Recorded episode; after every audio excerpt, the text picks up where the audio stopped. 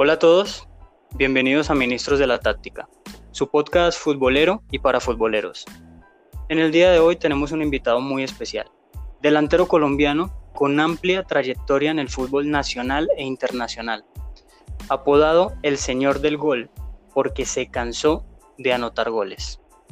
Así que sin más preámbulo, démosle la bienvenida a Julián Vásquez Montoya. Julián, ¿cómo estás?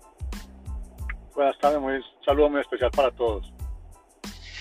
Julián, eh, ¿cómo te encontrás en este momento, sobre todo en esta situación de, de pandemia? Me gustaría que hiciéramos una reflexión al respecto. Pues ahora saliendo de ella, después de seis meses con, con mis canchas sintéticas cerradas, eh, el Club Deportivo cerrado, fuimos los primeros en, en primer gremio, tanto el, el, el Club Deportivo como las canchas en cerrar y el último en abrir porque abrimos el quince de septiembre, o sea, seis meses exactos, eh, todo cerrado, pero yo creo que me, nos sirvió mucho, cuando hablo nos sirvió es a nivel familiar, porque disfrutamos de, de esos seis meses, de muchas cosas que de pronto no, no teníamos tan claro, no valorábamos tanto las cosas simples, compartir un almuerzo en familia, Eh, dedicarnos a nosotros, porque uno vive pendiente siempre del trabajo, de, del club, de los muchachos y, y, y de pronto viviendo a las carreras y, y esto nos volvió a los orígenes, a la familia, a disfrutar de las cosas simples. Entonces la verdad yo este tiempo, a pesar de que fue muy duro en muchos aspectos, lo disfruté bastante. ¿Tú crees que esta situación del coronavirus nos enseñó a nosotros los seres humanos a, a volver a vivir? Yo creo que más que, que volver a vivir, nos enseñó a vivir con lo simple, con lo sencillo y, y a bajarnos de las nubes, que nosotros no somos los dueños del planeta. Una cosa tan insignificante y tan pequeña que no se ve y nos puso en jaque a, a cuántos millones de habitantes. Entonces yo creo que más que eso fue una lección de vida donde nos, nos, nos informó, nos hizo ver y nos sacudió que nosotros no, el ser humano no es tanto como en realidad se cree. Totalmente de acuerdo. En el pasado nuestros padres nos hablaron sobre las guerras mundiales y nosotros, seguramente tú con tus nietos, pues les hablarás del coronavirus. Y eso es algo que sí, sin duda marcó nuestra, nuestra era. Sí, total. Bueno, Juli, eh, yo te quiero preguntar, quiero arrancar preguntándote de dónde eres, porque yo lo sé, pero no sé si nuestros oyentes lo tienen muy claro. Yo nací en Medellín. Yo soy de Medellín. Bueno, me gustaría que nos platicaras un poco de lo que fue tu infancia. ¿Cómo, cómo fue la infancia de Julián Vásquez? Yo fue una infancia totalmente feliz. Eh, yo soy el menor de... Somos tres hermanos, eh, mi papá y mi mamá, una familia de clase media alta, con todas las comodidades. Eh, me crié haciendo todos los deportes y haciéndolos bien. Fui selección Antioquia de voleibol, fui selección Colombia de bicicross, eh, jugué béisbol, eh, fútbol, taekwondo, hice todos los deportes porque siempre me tuve la facilidad para hacerlo. Fuera de eso, eh, viajé mucho. Entonces fue una, una infancia completamente feliz. Tú ahora eh, eres entrenador, te preparaste, tienes un club deportivo, pero lo que dices es muy curioso porque a ti se te daba la facilidad. Entonces, Julián, ¿podríamos decir que el talento para practicar los deportes es innato? Hay, hay, sí, obviamente eh, uno nace con un don, todos los seres humanos nacen con algunos dones, eh, unos para la música, otros para el canto, otros para el dibujo, otros para los deportes, en fin. Pero talento sin sacrificio y sin disciplina no sirve de nada. Entonces, eh, yo afortunadamente siempre fui disciplinado y en los deportes que hice lo hice bien. Por eso, por eso eh, tuve grandes logros. Yo fui, soy campeón internacional de bicicross, gané muchísimos torneos internacionales. Eh, en voleibol se me cruzaba mucho con el fútbol y no lo pude hacer, pero, pero me sirvió mucho para aprender el gesto de saltar a cabecear. Entonces aproveché muchísimo eso, pero todo era en base al, a, obviamente a las cosas innatas, pero la disciplina en el deporte es fundamental. Julián, eh, tú dices que tu familia era clase media alta, me imagino que tus padres se prepararon. Sí, claro. Mi papá es abogado, economista, fue presidente de una compañía exportadora de café.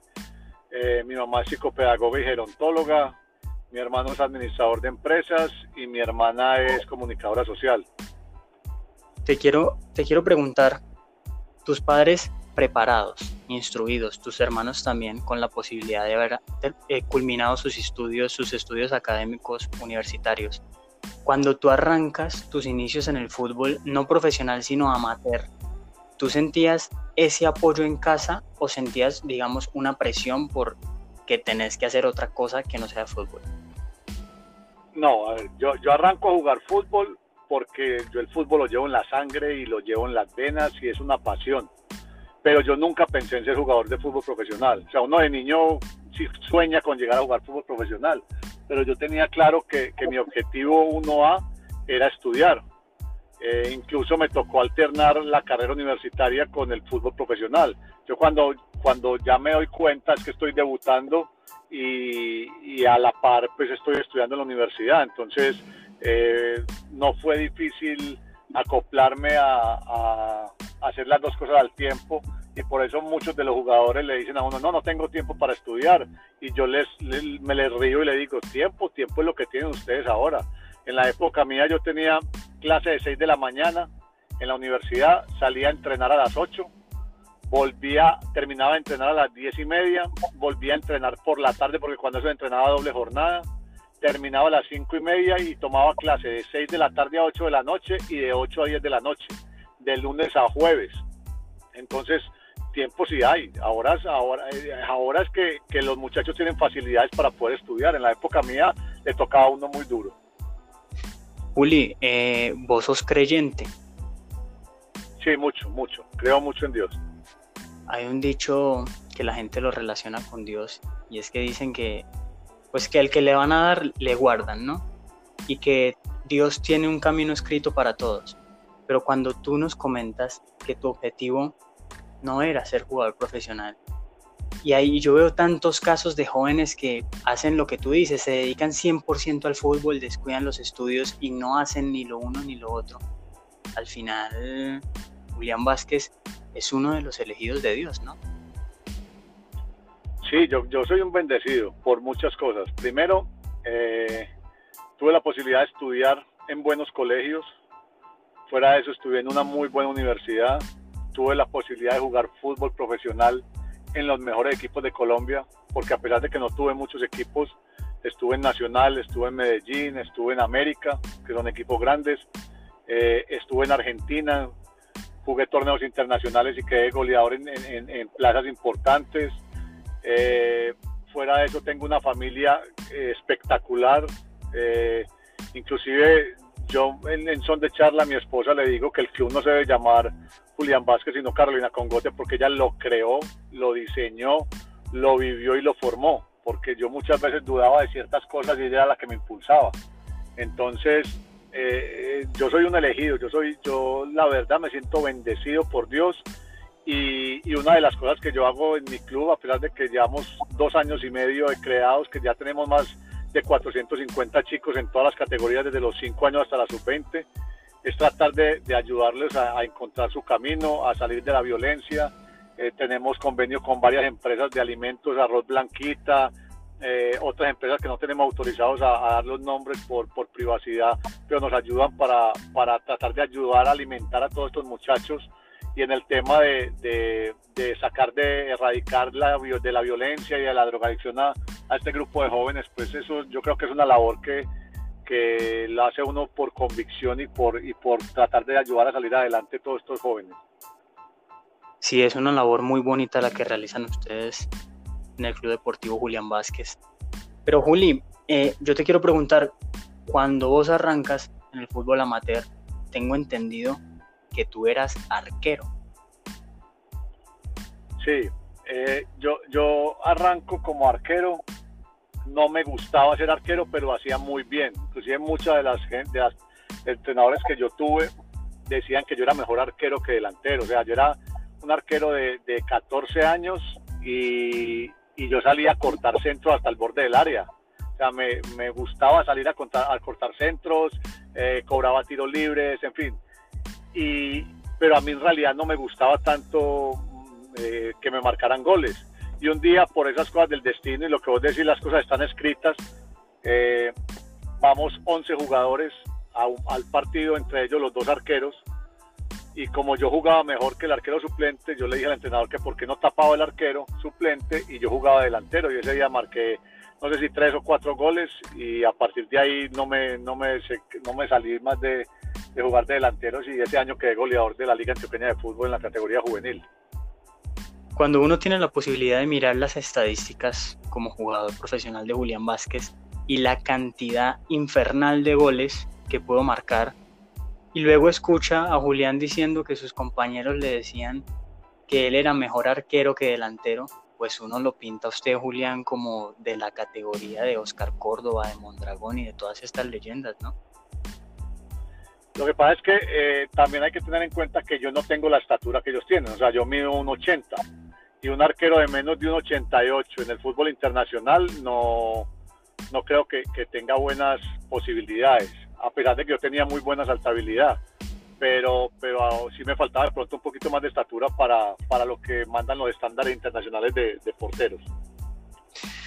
Bueno, Juli, eh, yo quiero preguntarte porque cuando se inaugura el torneo del ascenso en Colombia, Envigado saca su equipo y se convierte en el primer equipo en ascender de la segunda división a la primera división en la historia del fútbol colombiano, pero en ese equipo Tú, tú estabas, tú hiciste parte de ese equipo. ¿Cómo fue llegar a Envigado y cómo fue esa transición del fútbol amateur, donde no me dan nada, al fútbol profesional, donde me pagan y donde relativamente puedo devengar un salario de esto?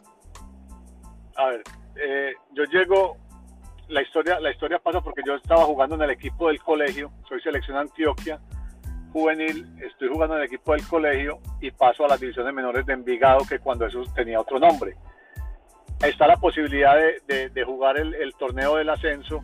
Yo estaba muy peladito, tenía diecisiete años, eh, dieciocho años, iba a cumplir apenas dieciocho años y, y jugué algunos partidos en el torneo del ascenso. O sea, yo en ese momento no tenía contrato.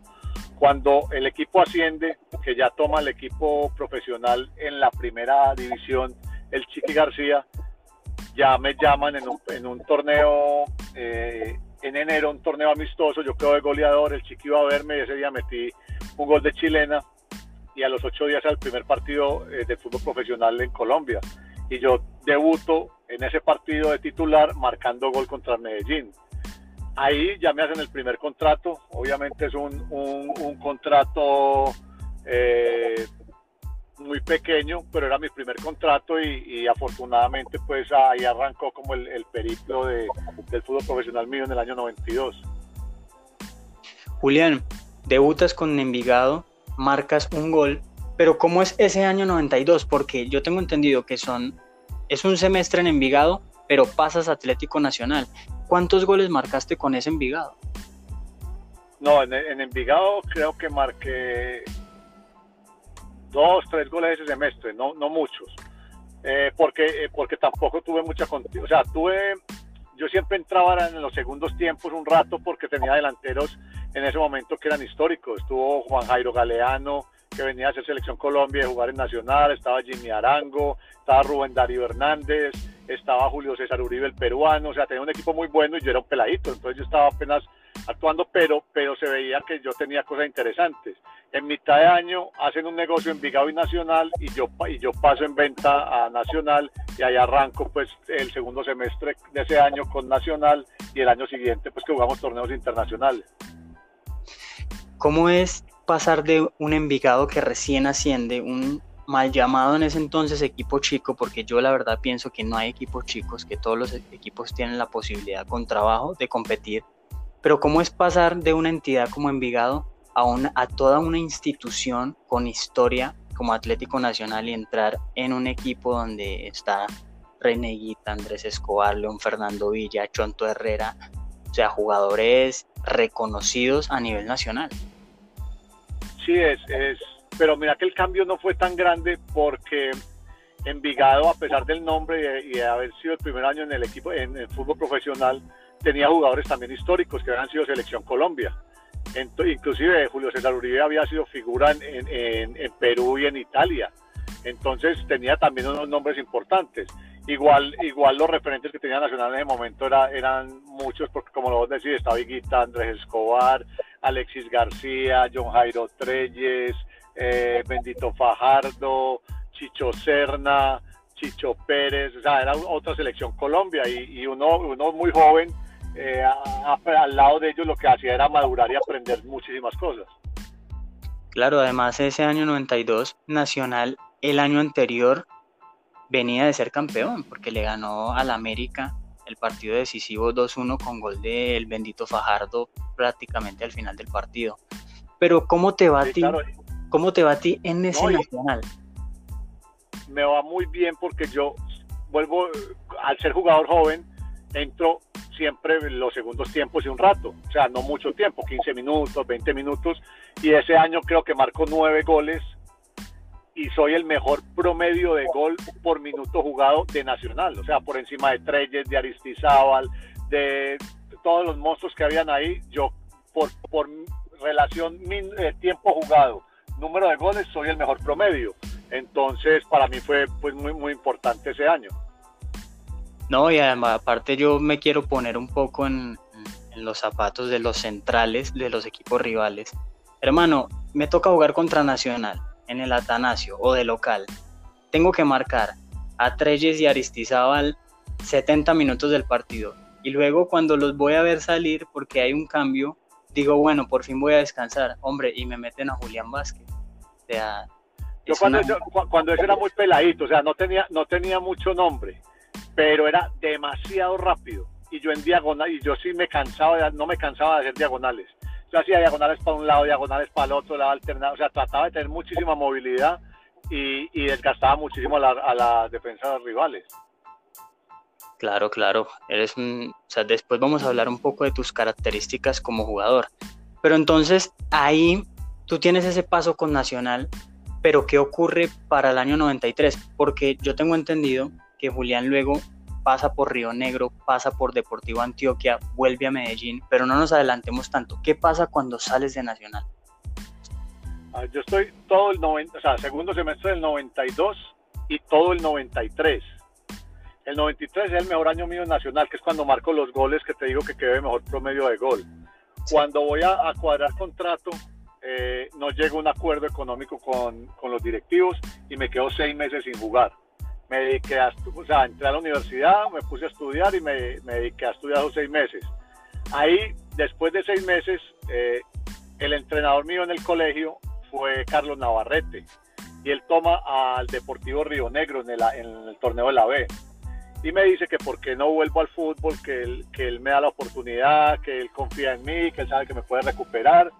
Y yo lo conocía del colegio, sabía de las calidades de, como entrenador y como persona, entonces decidí volver al fútbol. Y ese año quedé también en los primeros lugares de, de la tabla de goleadores del torneo del ascenso con Río Negro, y, y ahí es donde vuelvo otra vez de nuevo al fútbol. Yo te quiero preguntar porque he hablado con muchos jugadores que me dicen que en la A se juega más tranquilo, pero hablo de, de, del ritmo de juego, y que en la B es una corredera impresionante. Yo quiero preguntarte a ti, ¿dónde era más fácil marcar goles? ¿En la B o en la A? ¿Y por qué te lo pregunto? Porque en la B, en esa época, no hay cámaras. O sea, se pegaban, se hablaban, eran guapos, los centrales guapos, los delanteros, y en la A, digamos que uno no se podía dar tantas licencias. ¿Cómo, cómo lo ves tú? A ver, en la, en la época que yo estuve en la B, no había tanta transmisión. Es más, si vos ves las estadísticas de los jugadores de la época mía, que jugamos en equipos de la A y de la B, siempre dicen tantos goles como profesional y toman solo los de la A, porque no llevan la, los estadígrafos y la gente que maneja las estadísticas no, no llevan las cifras de los, del torneo de la B. Y si vos miras a nivel mundial, se considera fútbol profesional la primera y la segunda categoría. Eh, a, a mí me hace, esta es la hora que me hacen entrevistas y dicen tantos goles como jugador profesional. Y, me, y no me cuentan ninguno de los de la B. Entonces, en, en esa época era muy difícil porque no había tanta transmisión, eran muy poquitos los goles que pasaban por televisión. Nos tocaba plazas, por ejemplo, nos tocaba ir a jugar contra Fiorentina, que jugaba en Florencia, en Caquetá, y los árbitros tenían que, los árbitros y el equipo rival tenían que pasar por medio de la tribuna. Entonces era, uno pasaba y le tiraban de todo. El árbitro, una vez allá jugando, tiran un centro, yo me levanté, hice una chilena, el defensa estaba por allá a tres metros de distancia mía, a ellos, y fue gol, y, al, y ellos alegaron, inmediatamente anularon el gol, porque le daba miedo de la gente de afuera, o sea, ah, no había control al doping, no había cámaras, o sea, eso era impresionante jugar de visitante en ciertas plazas. Entonces era, era, y se corre muchísimo más en la B que en la A, y se pega mucho más en la B que en la A. Julián, ¿cuántos goles en ese año noventa y cuatro con Río Negro? En ese semestre, porque fue un semestre, en ese semestre creo que marqué doce goles. Y para el año noventa y cinco, ¿tú sigues en Río Negro? Volví a Nacional. ¿Volviste? No, volví a, Nacion- volví a Nacional el primer semestre, y el segundo semestre fui a Envigado. No, perdón, el segundo semestre fui a, eh, eso se llamaba Deportivo Antioquia, que era, que era que después pasó a ser Itagüí, pero primero era Deportivo Antioquia, ahí también marqué como doce o quince goles. Eh, de ese Deportivo Antioquia hay una anécdota que yo te voy a comentar. Tuve la oportunidad de hacerme con un partido de ese año noventa y cinco noventa y seis, Copa con Casa, un partido Deportivo Antioquia, Girardot Fútbol Club, en el estadio de Itaires, y verdaderamente ver ese partido es ver una batalla de Julián Vásquez contra los centrales del Girardot Fútbol Club. Jugaba, esa defensa de Girardot Fútbol Club tenía a James Olaya, que jugaba en el Tolima, Mauricio Rodríguez, que venía de Santa Fe, Jairzinho Delgado, que venía del Deportes Tolima, y por izquierda jugaba el mariscal Javier Martínez. Juli, en ese sí. partido te expulsan, ustedes pierden dos cero, pero yo te veía, tú los chocabas, los guapeabas, les hablabas, le hablabas al árbitro, o sea, un jugador que verdaderamente dentro de la cancha muy, muy, muy competitivo. A mí nunca, a mí no me gusta, es, es más, hoy en día no me gusta perder. Yo lo que juego lo, lo quiero ganar. Inclusive me meto con, con, con hacer espacios reducidos, por ejemplo, con, con mi, mi sub veinte, y yo tengo el pito y yo tengo que ganar. Y me pongo en el equipo y hago lo que sea para ganar. Yo, a mí no me gusta perder ni, ni con mi hijo de nueve años. Me, yo todo lo que juego lo tengo que ganar y, me, y quiero ganarlo. He sido competitivo y me acostumbré a ganar y, y no me gusta perder nada. Si me toca pelear con mi mamá porque está en el otro equipo, pues me toca meterle su cargazo porque es mi rival. Pero, pero a mí me gusta es ganar todo. Claro, en ese partido hay una jugada del segundo tiempo donde tú vas a la banda rapidísimo, corres para evitar que se vaya el balón, viene a marcarte Mauricio Rodríguez, el balón sale a la banda y tú, no sé, hiciste un movimiento de brazos rapidísimo, cae Mauricio Rodríguez, al parecer un codazo, y pasa lo que tú comentas de la presión que había en ese entonces, porque el árbitro viene, revisa la jugada, ve al jugador, marca solamente la falta, te saca una amarilla y llegan todos los jugadores de Girardot a hablarle al oído y treinta a cuarenta segundos después te expulsa. O sea, una cosa insólita. No, eso, eso era muy común en, en el torneo de la B, que cambiaran, pitaran penaltis que no eran, fuera de lugar que, que no existían, los valieran, Eh, los anulaban, o cuando o si estaba adelantado valían el gol, en fin, eso, eso se manejaban cosas muy raras, pero, pero igual el fútbol es fútbol y es bonito en, en cualquier momento y en cualquier instancia. Julián, ahí tú terminas el vínculo con Deportivo Antioquia y vas a Independiente Medellín para el año noventa y ocho, ¿o pasas por Envigado antes? No, paso por Envigado, primero paso por Envigado, que es el año que, que el Deportivo Pereira se va para el descenso. Eh, inclusive yo marco el gol que, que hace que Pereira descienda ese año, y de ahí en el año noventa y ocho eh, llegan unos nuevos inversionistas al Medellín y, y ahí paso yo de Envigado al, al Medellín. O sea, estamos hablando de Envigado año mil novecientos noventa y siete. noventa, Envigado noventa y siete, sí. O sea, tú alcanzaste a coincidir con Néstor Lotártaro, arquero argentino, creo. Sí, claro, claro, con Néstor, claro que sí. Claro, ese es otro de los personajes que tendremos invitados en los próximos días. Actualmente preparador de arqueros de la selección chilena. Y... Sí, sí, sí, él, él, él, con, con él todavía tengo contacto, inclusive. y no sé si en ese equipo también estuvo Plácido Bonilla. En Envigado ese año no, el, ah, en Medellín sí. Porque, bueno, acá es donde quiero llegar. Julián, ¿tú cuántos goles marcas con Envigado ese año? Ay, yo no me acuerdo. Ese okay. año no me acuerdo, no tengo ni idea. Luego, ahí sucede algo muy curioso y es que tú pasas a Independiente Medellín. Hasta el momento hemos hecho un recorrido por tu carrera, pero el dato curioso es que solo por equipos de Antioquia. ¿Lo hacías así sí. para continuar con tus estudios? Sí, sí, sí, sí, era por eso. O sea, a mí me salían ofertas de varios equipos, pero yo estaba estudiando y, y por eso no, no tomé la decisión de, de, de seguir solamente en equipos de Antioquia. Y ahí pasas a Independiente Medellín, dirigidos por el Pecoso Castro. Ahí coincides con Giovanni Hernández, con el Pance Carvajal, con Plácido Bonilla, con estos jugadores de renombre en el fútbol nacional. Pero ¿qué pasa en Medellín?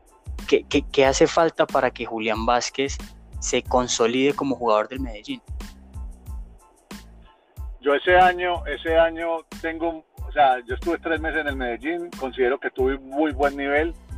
Pero yo, como estaba estudiando, eh, entrenábamos a las ocho y media de la mañana y yo terminaba clase a las ocho. Entonces yo llegaba al entrenamiento a las ocho y cuarto, corriendo siempre. Al Pecoso no le gustaba eso. Decía que si yo, si me, a mí me, me, me interfería el estudio con el trabajo, pues que dejara de, de, de estudiar. Pero yo siempre le llegaba a la hora que, o sea, el entrenamiento comenzaba a las ocho y media y yo a las ocho y media estaba en el campo. Entonces a él no le gustaba eso y, y tomó la decisión de sacarme y pasar un informe que, que yo no servía para jugar fútbol profesional y que, que no iba a continuar conmigo. Supongamos que Julián Vásquez hoy en día es director técnico de un equipo profesional y faltando quince minutos para el inicio de la práctica le llega un chico y pasa exactamente lo mismo. ¿Cómo reaccionaría Julián ante un chico que llega porque estaba estudiando en la universidad? No, inclusive me puede llegar tarde si viene de la universidad. Así. Eh, no tengo ningún problema. Así. Lo importante es que, que, que haya una excusa valedera, o sea, no que no me cogí un trancón o, o simplemente llegué más tarde por tal motivo, no, o sea, si, si viene y me dice tengo clase y salgo a las ocho, pues lleguéme a las ocho y cuarto, ocho y veinte, no hay ningún problema. El, lo importante es que haya una excusa valedera. Juli, y después de que sales por este informe negativo del Pecoso, ¿tú decides parar con el fútbol o te llega otra posibilidad para jugar ahí mismo? No, ahí de inmediatamente, eso fue en el año noventa y ocho, voy a, a jugar a Itagüí, que el técnico es Carlos Navarrete nuevamente. Ese fue el segundo semestre del, dos mil, del, del noventa y ocho. Eh, marcó poquitos goles ese semestre y al año siguiente el equipo sale... Eh, sale Sale eh, Carlos Navarrete de entrenador y llega Carlos Mario Hoyos con Fututo Paniagua. Y eh, me dicen, dicen que quieren contar conmigo, eso es en el año noventa y nueve, que han armado un equipo para pelear título. Y ese año quedo de goleador del torneo con veintiún goles en veintiún partidos. Ese año vos explotás como no. jugador, no, noventa y nueve. Y ustedes quedan subcampeones de la Copa Concasa, ¿verdad? Sí, ese año quedamos subcampeones, eh, como te digo, marqué veintiún goles en veintiún partidos, teníamos un equipazo impresionante. Claro. eh, y, y de verdad que en el último partido contra Real Cartagena, ahí perdimos el título, pero, pero teníamos muy buen equipo. Eh, usted tenía en ese equipo a un grandísimo pasador como era Montoya. Sí, David Montoya, David Montoya yo creo que es de los mejores pasegol que yo tuve.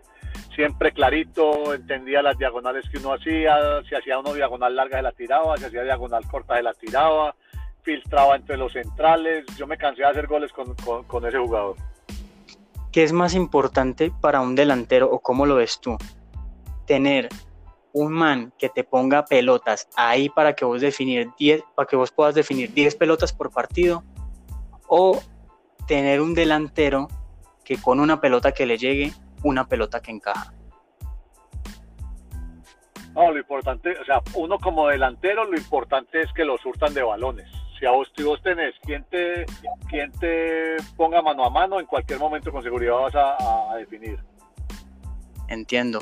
Ahí vos marcas veintiún goles en veintiún partidos y te llega otra vez el llamado para llegar a Envigado.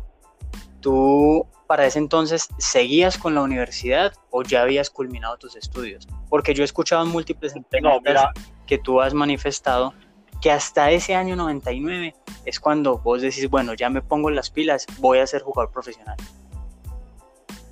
No, eh, yo en ese año eh, que, que salgo de, pues que, que terminé el, el, el, la estadía en Itagüí, me sale una posibilidad para irme a jugar a Arabia Saudita con César Maturana. Yo viajo un veinticuatro de diciembre y arranco el, el, el periplo allá, pues unos partidos amistosos y unas cosas, y marco siete goles en, en tres partidos, perdón, en cuatro partidos. Y, y cuando llega el momento de inscribirme, por múltiples motivos, estaban allá en el mes del Ramadán, eh, no se podía, no se podía... Eh, eh, eh, perdón, para ellos el domingo es como, el, perdón, el, el viernes es como domingo para nosotros, entonces la federación estaba cerrada, se cerraron las inscripciones y no me pudieron inscribir, y un veintiuno de enero me toca a mí, perdón, veintiocho de enero me toca a mí viajar a Colombia, o sea, yo no tenía equipo porque no me pudieron inscribir porque se cerraron las inscripciones, y cuando llego a Colombia, eh, me llama Hugo Castaño que está en Envigado, me dijo que se había dado cuenta que yo había regresado, que porque no jugaba en, en Envigado ese año, que iba a tener posibilidad. Tomé la decisión de irme para Envigado, eh, hablo con Gildardo Gómez, que es el asistente técnico de él, y me dice que cuántos goles voy a marcar. Entonces le pregunto yo, ¿cuántos goles ha marcado el jugador que más goles ha marcado en, en Envigado? Y me dijo, en una temporada fue Rubén Darío Hernández y marcó veinte. Yo le dije, yo el año pasado marqué veintiuno, este año voy a marcar veintiuno. Y se me rió y me dijo, ¿es quién te cree en Maradona? Y en la última fecha de ese año marqué el gol número veintiuno con Envigado y quedé máximo goleador hasta ese momento en, en una temporada. Y quedé segundo goleador del torneo colombiano. En ese entonces, si no estoy mal, tenías veintiocho años, porque fue previo sí, a, sí, tu, sí. a tu llegada a la América. Tú apuestas con... Sí, tenía veintiocho años y ese fue el año que me gradué de la universidad. Imagínate, se dio todo. Llegaste a Envigado.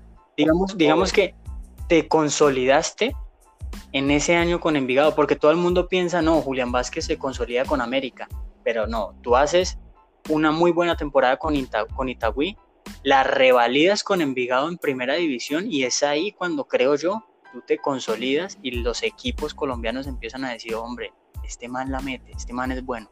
¿Vos qué pensás? Eh, lo que pasa es que, mira que suele suceder mucho que hay, hay mucho jugador que triunfa o que le va muy bien en equipos chicos, pero cuando se pone en la camiseta de un grande le pesa mucho y no marca tantos goles como venía marcando en los equipos chicos, y es muy frecuente eso. Entonces yo tenía que revalidar con América lo que había hecho con Envigado, porque si no, no servía de nada. Y afortunadamente, pues desde el momento que llego a Envigado cuento con la confianza de, de la Pava y, y se da todo para... para que, que yo sea titular y empiece a marcar goles con América.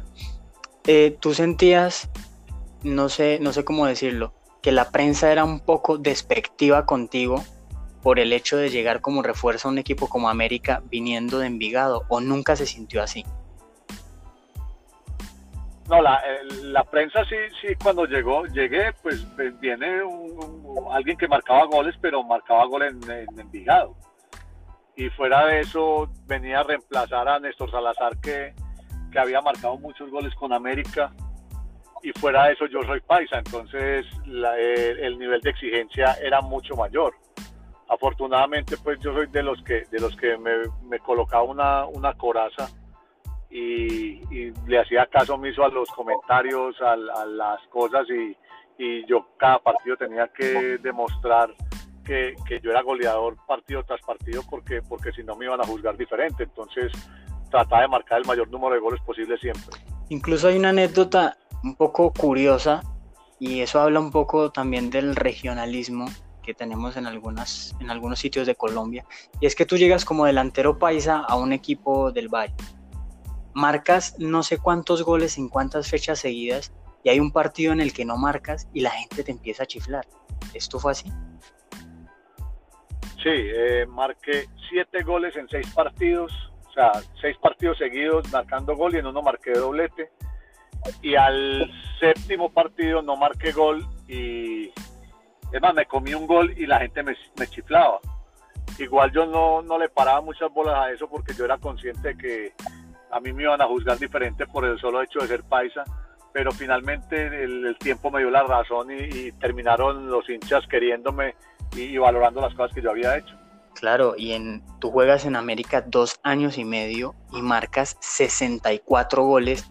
Yo creo, si no estoy mal, que tu promedio de gol en tiempo jugado en la institución es uno de los mejores, si no el mejor, detrás de, de Cabañas, si no estoy mal. Sí, ese, ese dato me di cuenta el año anterior, que soy el mejor, el segundo mejor promedio de gol de la historia del América. O sea, en los noventa y tres o noventa y cuatro años que lleva el América, soy el mejor, el segundo mejor promedio de gol detrás de Cabañas.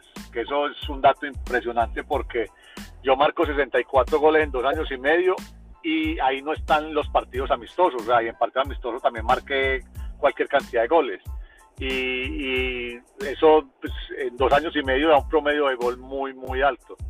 En, en ese dos mil uno, tú haces una campaña impresionante, ustedes quedan campeones, le ganan a Medellín en Medellín y le ganan en Cali, contigo marcando en, en los dos encuentros.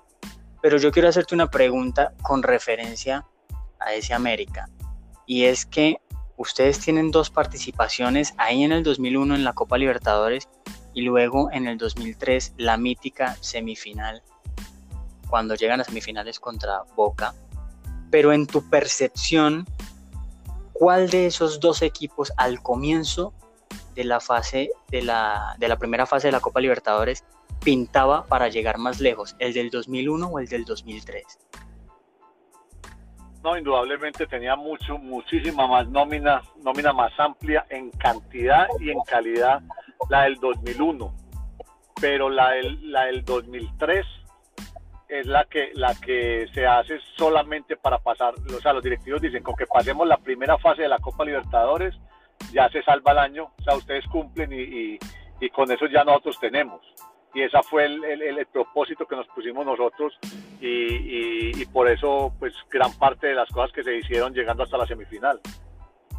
¿Qué, qué recuerdos te trae ese partido contra Rosario Central, donde pintaba que América le iba a dar un paseo y de repente Rosario se levanta, se saca dos goles de la chistera y América es eliminado?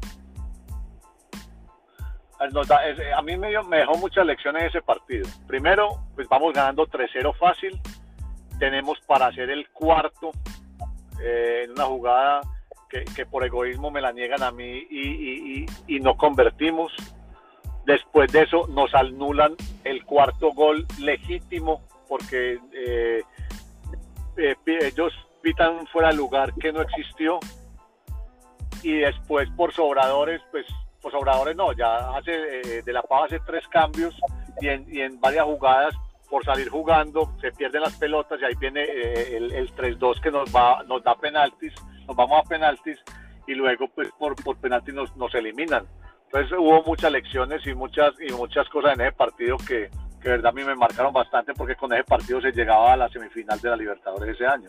Claro, era un partido en el que todo el mundo, yo creo, yo creo que eran pocos los que pensaban que Rosario Central iba a ascender, porque ese América venía con muchísima fuerza. Esa fue la noche de Julián Vásquez y de Pizzi, que ambos... Sí, yo marqué gol, yo marqué el, el uno cero y, y, en, y en penaltis, y Pizzi marcó los, los dos goles de ellos y uno de penaltis. Claro, y, y en, en aquella ocasión avanzó Rosario Central. Juli, digamos que los mejores... o las mejores etapas tuyas en América son dos mil uno y dos mil tres por el tema de la Libertadores, pero ¿cómo es el año dos mil dos de Julián Vásquez, donde también consiguen un título, también terminan dando la vuelta olímpica en el Atanasio Girardot? ¿Cómo fue ese dos mil dos para ti? Para mí fue muy bueno, porque lo que vos decís, o sea, quedamos campeones contra Nacional en, en, en el Atanasio. Eh, obtenemos un título, el equipo juega bien, Eh, yo creo que todo el paso mío por América fue bueno, o sea, tengo experiencias muy, muy, muy, muy satisfactorias, muy positivas, tanto el dos mil uno con el título, el dos mil dos con el título y el dos mil tres por la Libertadores, y me, y me ayuda pues al paso de, del fútbol internacional, pero en términos generales el paso mío por América fue muy gratificante. Acá vamos a hacer una cosa, y es que nos vamos a devolver hacia el momento donde dijimos que Julián Vásquez era un elegido por Dios, y fíjate cómo es la vida. Estás en Nacional, y yo tuve la oportunidad de platicar con hinchas antes de realizarte esta entrevista, y muchos manifiestan que fuiste un jugador desaprovechado en tu, en tu región, desaprovechado en Antioquia, en Nacional y en Medellín, y luego Dios acomoda todo y tú terminas quitándole un título a Medellín y a Nacional justamente. Sí, así, así, así es. O sea, eh, a mí me valoraron mucho más en Cali que en Medellín. Eh, afortunadamente los tiempos de Dios son perfectos y las cosas se dieron para yo demostrarle a mucha gente que estaban equivocados. O sea, que yo podía haber perfectamente tenido más oportunidades en los equipos de allá y, y termino triunfando en, en una ciudad que hay una rivalidad muy grande con, con, con Antioquia. Y fuera de eso, contra eh, lo, lo más curioso es que los dos títulos que obtuve con América fueron contra los equipos de mi región. Entonces, el, el fútbol es la revancha, y en el fútbol todos los días hay que ratificar las condiciones. Incluso hay una anécdota que vos contabas en otras entrevistas, y era de este profesor que te, te, te hacía la vida cuadritos en la universidad y que después resultó llamándote para pedirte boletas para ir, para ir a, a la final, ¿no?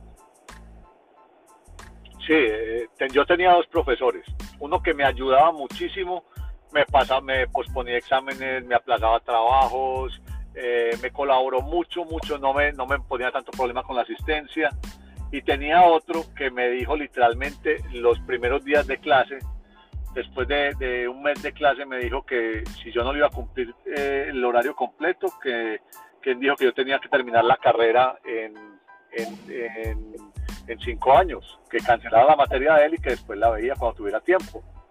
Obviamente me tocó cancelar esa materia, y cuando juego la final contra Medellín, me llama el profesor que me ayudó mucho a decirme que estaba con este otro profesor, que si le regalaba dos boletas. Entonces yo le dije que con mucho gusto le regalaba la de él, pero que, quien le, que le dijera al otro profesor, que quien le dijo que él tenía que ver la final ese año, que de pronto la podía ver otro año con otra... con otra En, en otro momento, y le regalé finalmente las dos boletas a, al profesor para que fuera con la esposa, pero yo sé que terminó yendo con el, con el profesor que yo le había dicho. Bueno, Juli, y también te quiero comentar, asociado a lo que tú me cuentas con tu profesor, que eso también le pasó a José Luis Chilavert, el mítico arquero paraguayo, cuando él se va a probar a un equipo en Paraguay, eh, siendo muy chico, se va a probar como delantero. Ahora uruguayo que lo recibe le dice: Chilavert, no me haga perder mi tiempo, porque usted nunca va a ser jugador profesional. La vida da muchas vueltas, y en el año dos mil tres Chilavert ficha con el Peñarol de Uruguay. En el, en el aeropuerto de Montevideo es recogido por un taxista. ¿Quién era el taxista? El entrenador que veinte años atrás le había negado la posibilidad de vincularse a un equipo profesional. Entonces, fijémonos cómo la vida da muchísimas vueltas. Le termina diciendo al técnico uruguayo: usted tenía una visión bárbara, yo terminé con una carrera de veinte años de éxito y usted terminó manejando taxi. Total, es que la, la vida, la gente tiene que dar cuenta que la vida es cíclica, y, y hoy estamos arriba y mañana estamos abajo. Por eso el dicho de fíjate a quién pisoteas al subir, porque te lo encontrarás al bajar. Entonces la vida es eso, la vida es hoy estamos arriba, mañana estamos abajo, por eso tiene que tener uno mucho cuidado con sus palabras y con su actuar. Juli, eh, a pesar de que tú haces un año dos mil muy bueno, dos mil uno, dos mil dos y, y dos mil tres, luego te vas al extranjero, yo personalmente como hincha siento que a, a Julián Vásquez no se le respetó en la selección Colombia. Yo siento que tú fácilmente hubieras podido estar siendo uno de los delanteros titulares de esa era. Sí, mira que, que, que yo pienso lo mismo. Cuando yo estuve en, en, en tres, que yo tengo una Copa Libertadores muy buena y después paso ese segundo semestre a Newell's, que quedó el segundo goleador del torneo argentino. Yo tenía un nivel muy bueno y cuando me llamaron a las eliminatorias, me llamaron con eh, varios partidos de eliminatoria, en ninguno jugué. O sea, jugué partidos amistosos, pero en ningún partido de la eliminatoria pude jugar ni un minuto. Y ahí creo que, que debía haber tenido muchos más minutos porque, porque tenía condiciones y tenía la posibilidad de de pronto brindarle a la selección cosas, porque pusieron jugadores del torneo colombiano por encima de mí. Y a mí la verdad sí me dolió eso en ese momento. Claro, era algo completamente inadmisible que un jugador del rentado nacional estuviera por encima de ti cuando tú estabas jugando en una liga tan competitiva como la de Inglaterra. La de Argentina, la de Argentina, la Liga de Argentina. Ah, sí, la Liga de Argentina, perdón, perdón. Sí, sí, sí, sí, no, yo estaba, estaba marcando muchos goles y, y fuera de eso no solo estaba marcando goles, sino que estaba jugando bien. Entonces faltó un poquito de continuidad, pero bueno, la vida es eso y, y, y ya el tiempo pasó y queda un poquito ese sinsabor, pero, pero sin resentimiento y sin nada. ¿Sabes por qué dije Inglaterra? Porque estaba pensando en una charla que tuve hace un tiempo con un entrenador, que él me decía que la liga eh, argentina era la liga Inglaterra de Sudamérica, que se corre, que se mete, que verdaderamente los partidos son a un alto nivel. Y cuando uno se pone a pensar, los argentinos no es que sean muy talentosos, pero tienen un corazón impresionante. Eso es cierto, eso es cierto. Inclusive eh, el, hay mucho más talento en Colombia, pero no tenemos la mentalidad del jugador argentino. El jugador argentino en un partido, si te to- le toca trabar la pelota con la cara y vos venís con los guayos, él no tiene ningún problema en hacerlo. Pero en los, durante los entrenamientos, si hay un balón dividido, ninguno de los dos compañeros va a chocar la pelota. O sea, es raro cuando vos ves un, un jugador del equipo titular contra el equipo suplente que vaya un balón dividido con todo. Más fácil se quitan los dos para evitar golpearse. Y eso, y eso no se ve aquí en Colombia, eso solo se ve en el fútbol argentino, que en los partidos eh, de entre compañeros no se tiran tan duro. Claro, es que por eso dicen que los argentinos tienen fuego sagrado. Incluso hay una anécdota sensacional que tú cuentas, que en un partido contra Boca le pegas una patada en la cara al flaco Schiavi y el tipo ni se inmutó. Sí, el, el, el, yo me tiro una chilena y le, y le, le pego en la cara. Él se voltea, escupe y sigue y sigue caminando normal. Entonces, ya este tipo es de hierro, o sea, si no le dolió una patada en la cara, no le duele nada. Claro, claro, verdaderamente jugadores con, con muchísimo corazón, con muchísima garra. Pero yo quiero preguntarte, cuando tú terminas ese vínculo con América, o bueno, no me voy a ir todavía a Newell's, te quiero preguntar una cosita. ¿Por qué tomaste la decisión de salir de América para Argentina y no para otro país de nuestro continente, o de pronto dar un salto a, a Europa? A ver, en ese momento eh, no era muy frecuente, no era común, por no decir era imposible, saltar del fútbol colombiano directo al europeo. Siempre eh, había que hacer una escala primero en Argentina o en Brasil. Yo después de, de, de la Copa Libertadores que hago, tengo la posibilidad de ir a varios equipos en Argentina y a, y a Universidad Católica en Chile. Pero después de evaluar y de y analizar bien la situación, tomo la decisión de, de ir a, a Newell's, porque primero acaba de llegar de Jorge Bermúdez y me llamó y me dijo que iban a armar un equipo bueno para pelear título. Investigo sobre la ciudad, me gusta lo que veo en la ciudad, me gusta la historia de Newell's. Básicamente eh, me, me, me dejo llevar más por el corazón que por la razón, porque si hubiera sido por la razón, pues viajo, eh, me, me voy para, para San, San Lorenzo que me llamaron, o para otro de los equipos grandes de Argentina que me llamaron, pero había algo que me decía que, que debía ir a, a jugar allá a, a Newell's, y afortunadamente pues tomé esa decisión y, y salieron las cosas bien. Algo que yo he analizado de... en tus videos de, de los partidos que veo, es que en esa Copa Libertadores, previo a tu paso a Newell's, la gran Copa Libertadores que haces con América, donde quedas como segundo goleador, eh, todos o casi todos los goles que tú haces como que la, la manera de celebrar los goles de Julián Vásquez no es la de un delantero al cual le sorprende haberse encontrado con el gol, sino es la celebración de un delantero que marca y es consciente de que ha marcado porque ha trabajado, porque ha sudado, y de pronto la euforia no es tanta. Eso es lo que yo he notado en tus festejos. Lo que pasa es que yo, yo toda la vida he sido una persona calmada, o sea, soy muy emotivo, pero controlo mis emociones. Entonces yo me dejo llevar mucho por los sentimientos, pero, pero, pero no los expreso públicamente, y eso no significa que no los sienta. Entonces yo no era de los que marcaba un gol y mío y me colgaba de la tribuna, y, y porque yo no he sido vendedor de humo, o sea, yo respeto a los jugadores que hacen eso, pero me parece que quieren es ganar el público, y yo, y yo no me quiero ganar el público por una celebración, sino por mi trabajo, por mis goles, por mi fútbol, por mi entrega. Ahí es que me quiero yo ganar el, el público, no por, no, por, no por irle a cantar un gol o, o besar un escudo o, o pe- colgarme de la tribuna. Entonces ahí era con donde radicaba más o menos la, la, la diferencia. Claro, porque yo me fijé en los dos goles a River en el Pascual.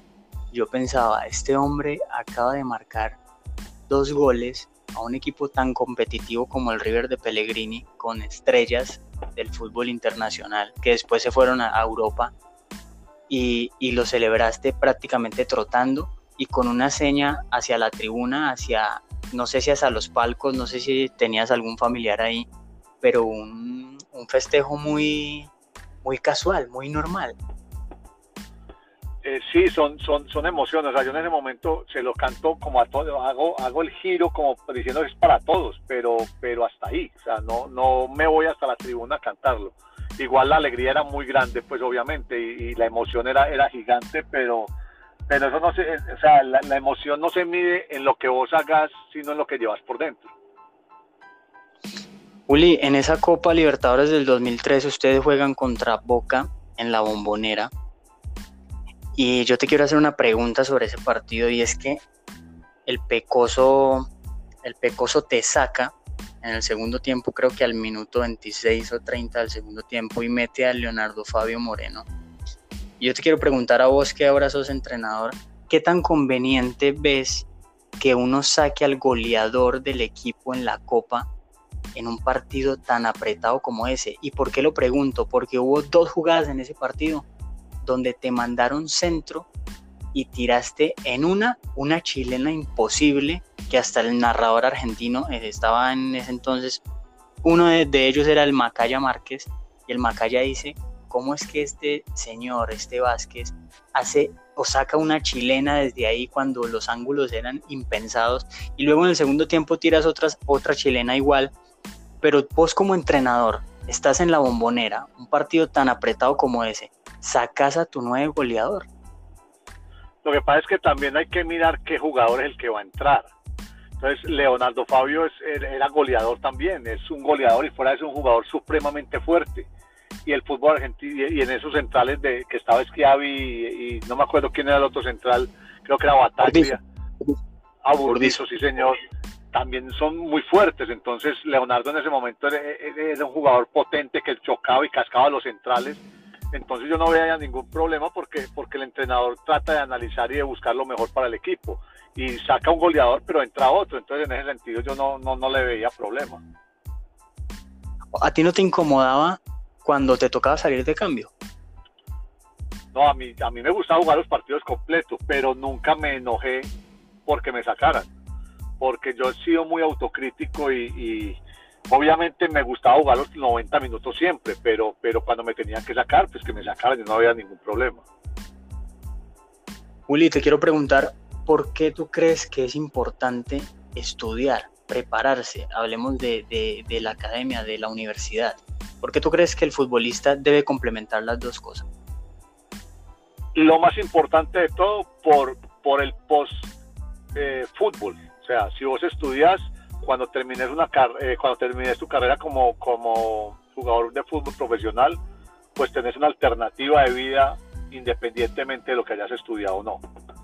Eh, y lo segundo es que los directivos te respetan mucho más si has estudiado, porque vos con argumentos y con, y con, y con cosas le puedes eh, pelear tu contrato, podés desarmarlo de cierta forma, mientras que el jugador, eh, llamándole ignorante, le conviene más al, al, al, al, a los directivos porque lo enredan mucho más fácil.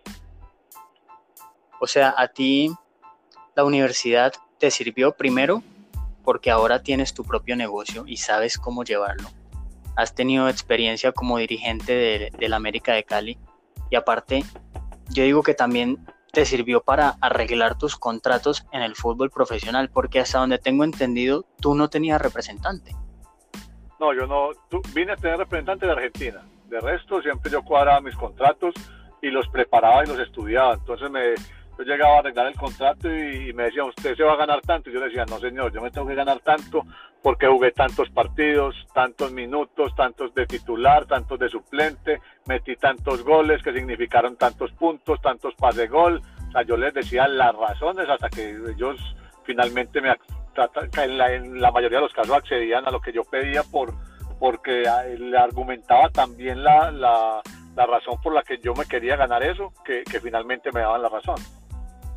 Claro, y ante, por ejemplo, un directivo de la América en esa etapa tuya de dos años y medio, ¿qué te iban a criticar? Cuando vos eras prácticamente el referente del equipo en punta, porque sí te tuvieron jugadores importantes como el Guigo, como Leonardo Fabio, estaba Gerson González, Fabián Vargas, pero al final tú hiciste una cantidad de goles que, que, que te puso, te puso en la órbita de los equipos De, de Sudamérica. No, yo cuando estuve en América siempre, todos los torneos, fui el goleador del equipo. O sea, fui el jugador que más goles marcaba en el equipo. Te quiero preguntar otra cosa. Eh, esto es a manera de consejo de Julián Vásquez para los futuros delanteros que vendrán. ¿Qué debe hacer un delantero cuando el central del equipo rival lo golpea sin balón y el árbitro no dice nada? Lo chuza de pronto como te chuzaba a ti el uruguayo Lembo con alfileres, y, él, y nadie lo ve, y lo guapea todo el partido, le dice frases como te voy a quebrar, anda a jugar para el otro lado, afuera nos vemos y demás cosas. ¿Qué debe hacer un delantero? ¿Cómo, cómo afronta uno este tipo de situaciones de alta tensión? A ver, primero, en una cancha de fútbol nunca han matado a nadie. Uno no ha visto un central que, que haya matado a un delantero de una patada, de un puño o hablándole. Entonces no debe asustarse. Segundo, la mejor forma para uno eh, desestabilizar a un central es encarándolo y haciéndole goles. Si vos lo encarás y le, le, pedís, le mostrás el balón y lo, y lo obligás a que te pegue, pues lo van a expulsar. Entonces lo, lo, lo, lo mejor es eh, provocándolo con la pelota, no hablándole ni, ni, ni dejándose. Eso sí, si le pegaron una patadita, después en balón dividido, yo estoy pégale la patadita él también. Eh, ¿Alguna vez te tocó un partido en donde te hayan puesto un central y tú hayas sentido que ese partido fue una batalla? O sea, que verdaderamente no fue solo fútbol, sino que fue una batalla verbal, física, de todo. Sí, tuve muchos, muchos partidos en que en que nos tocaba más pelear que jugar, y, y ya era de tú a tú, y generalmente los centrales les llevan ventaja a uno porque siempre son más grandes que uno, más pesados y más fuertes, entonces ahí es donde uno tiene que pegar primero. ¿Y alguna vez te tocó irte, como dicen los argentinos, a las piñas con un rival? Eh, sí, varias veces, varias veces me tocó Eh, en un tiro de esquina, pegar un puñito, un codacito, eh, cosas de esas sí me tocó varias veces.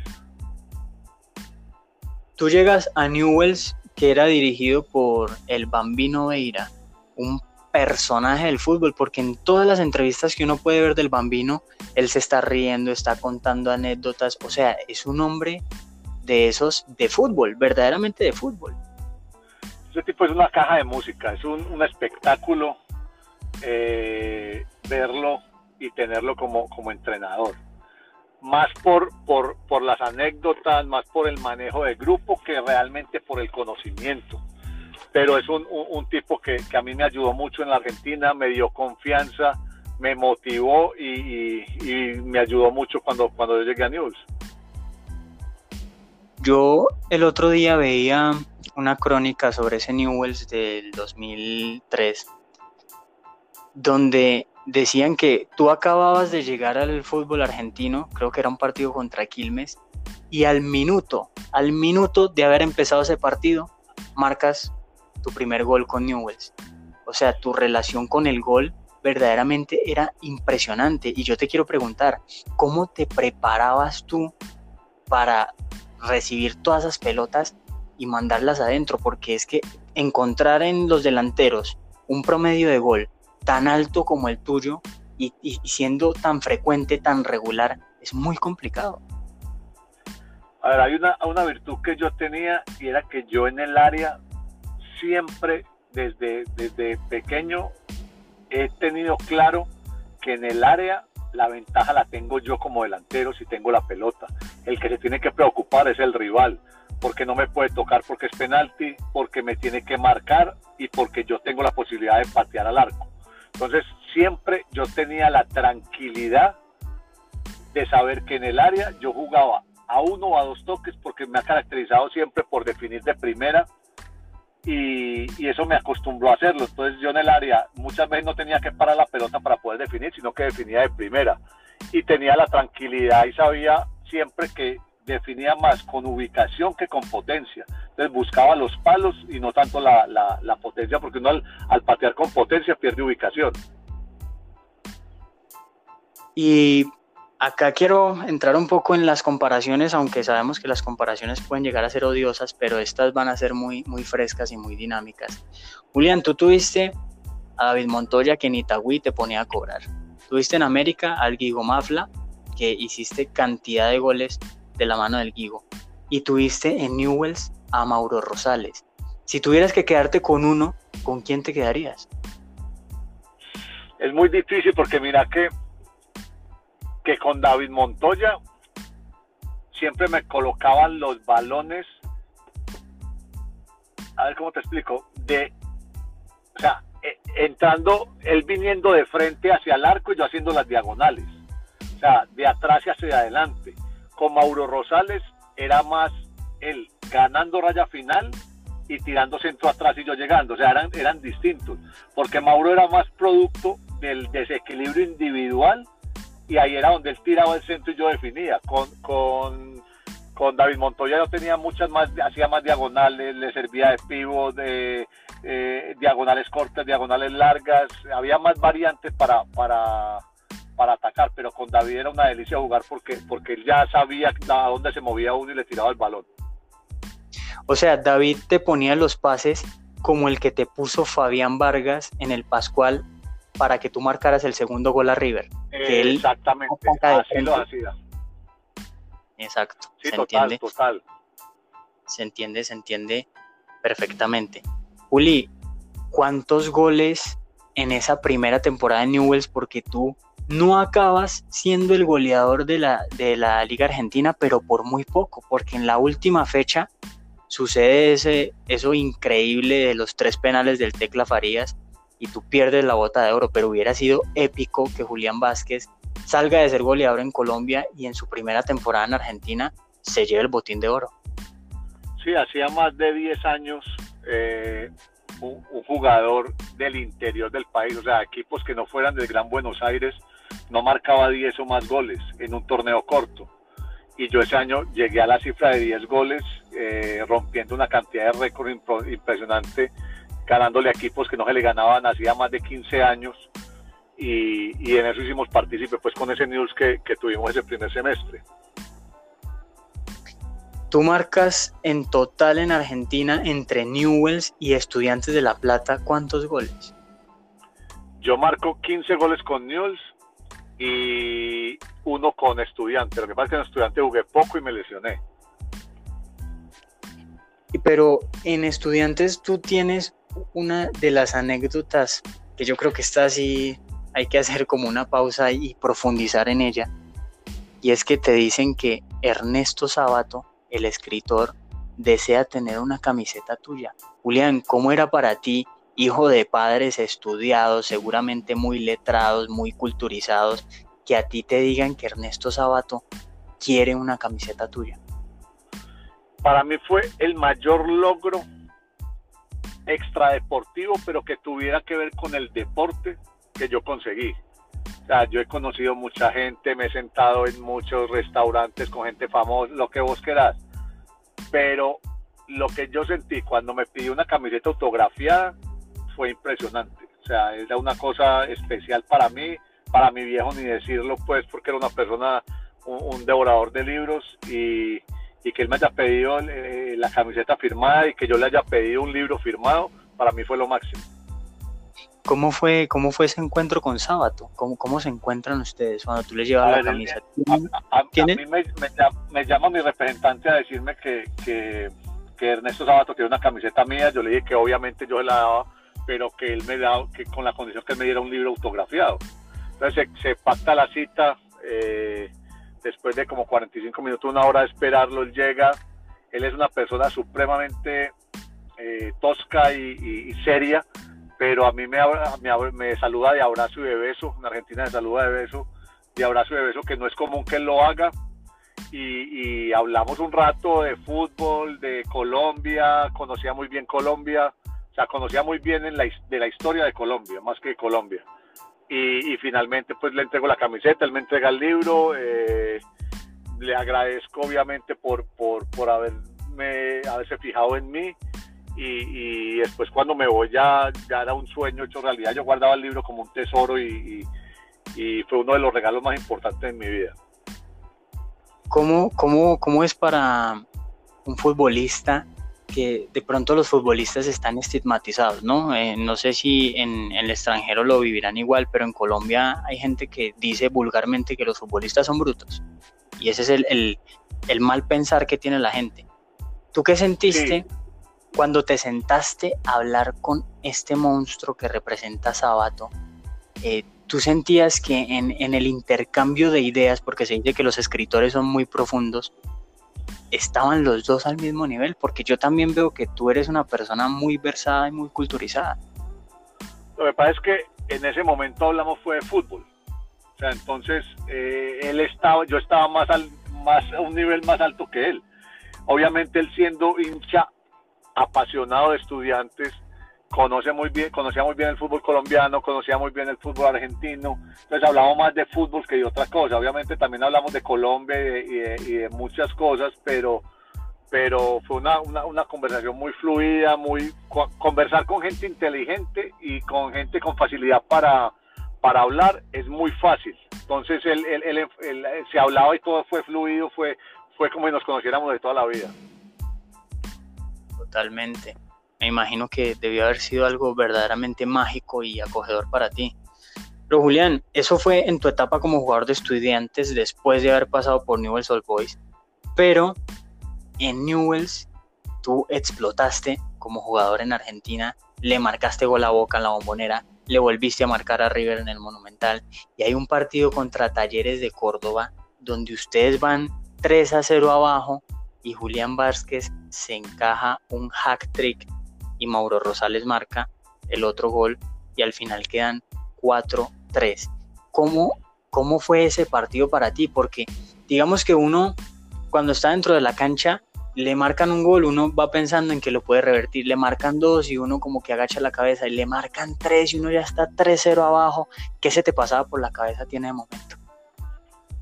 A ver, el, el, el partido fue un partido muy raro porque había llovido mucho y arrancamos el primer tiempo, vamos dos cero abajo. Yo, yo me como dos o tres goles el, en el primer tiempo. Cuando bajamos al camerino, eh, la gente nos insulta y nos pega una, una puteada impresionante. Bajamos, nos comprometemos en el intermedio y la primera jugada de Talleres del segundo tiempo nos marcan el tres cero. O sea, empezando, comenzando el segundo tiempo.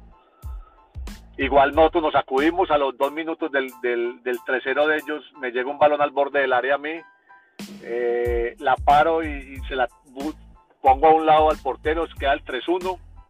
Después Mauro Rosales marca el tres dos, yo marco el tres tres, y en la última jugada del partido Mauro Rosales desborda, tiene un centro atrás y yo marco el cuatro tres. Eso fue la locura, los recogebolas se le tiraban encima, la gente se metió a la cancha, el Bambino Eh, Veira lloraba.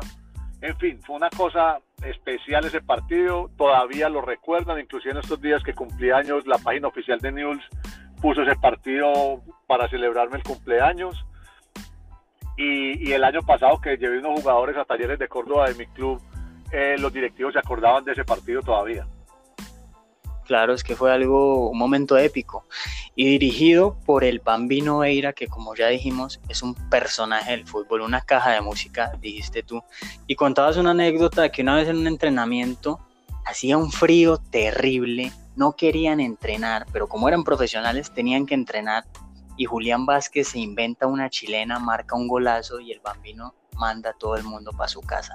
¿Cómo, ¿Cómo era esto? ¿Cómo era este manejo de grupo del Bambino? Esta forma tan particular de conectar con ustedes. A ver, es que ese día fue el día más frío como en doce, trece años en, en, en Rosario. O sea, después nos dimos cuenta que había sido el, el día más frío. El predio donde entrena, eh, que se llama Bellavista, el predio donde entrena Newell's, es, es un campo abierto muy grande porque tiene cerca de veinte, veinticinco canchas de fútbol. Ventea mucho al punto que, que, que tumba, el viento tumba los conos que se ponen para trabajar. O sea, es, es muy grande, muy grande el, el, el viento, y estaba haciendo demasiado frío y llevábamos para ahí veinte minutos de, de práctica, y tiran un centro, ya un gol de, de chilena, y el Bambino se levanta y, y en su tono de voz, belleza, belleza, Pocho, al, al utilero, Pocho, Mate, mate y facturas, facturas son croasanes, mate y facturas para todos, vámonos, vámonos, vámonos. Y eh, suspendió el entrenamiento y nos fuimos a desayunar. Fue una cosa de locos. Obviamente el otro día nos sacaron doble pues el entrenamiento, pero, pero, pero así era el Bambino. Juli, ¿cómo es? O, o cómo no, te cambio la pregunta. ¿Qué tanto cambia la vida de una persona el estar en otros países? Porque tú estuviste en Arabia Saudita, eh, estuviste en Argentina como jugador, digamos, radicado ahí, pero habrás tenido la oportunidad de viajar por muchísimos países del mundo. ¿Qué tanto te cambió la vida eso? Yo creo que lo que más ayuda a crecer al ser humano es la, la cultura que vive en otros países. Cuando vos tenés la posibilidad de viajar, te culturiza, más que leer, más que cualquier cosa. Vos tenés la posibilidad de, de visitar otras culturas, otra forma de vida, otra alimentación, otro clima, eh, otra forma de, de ver el fútbol.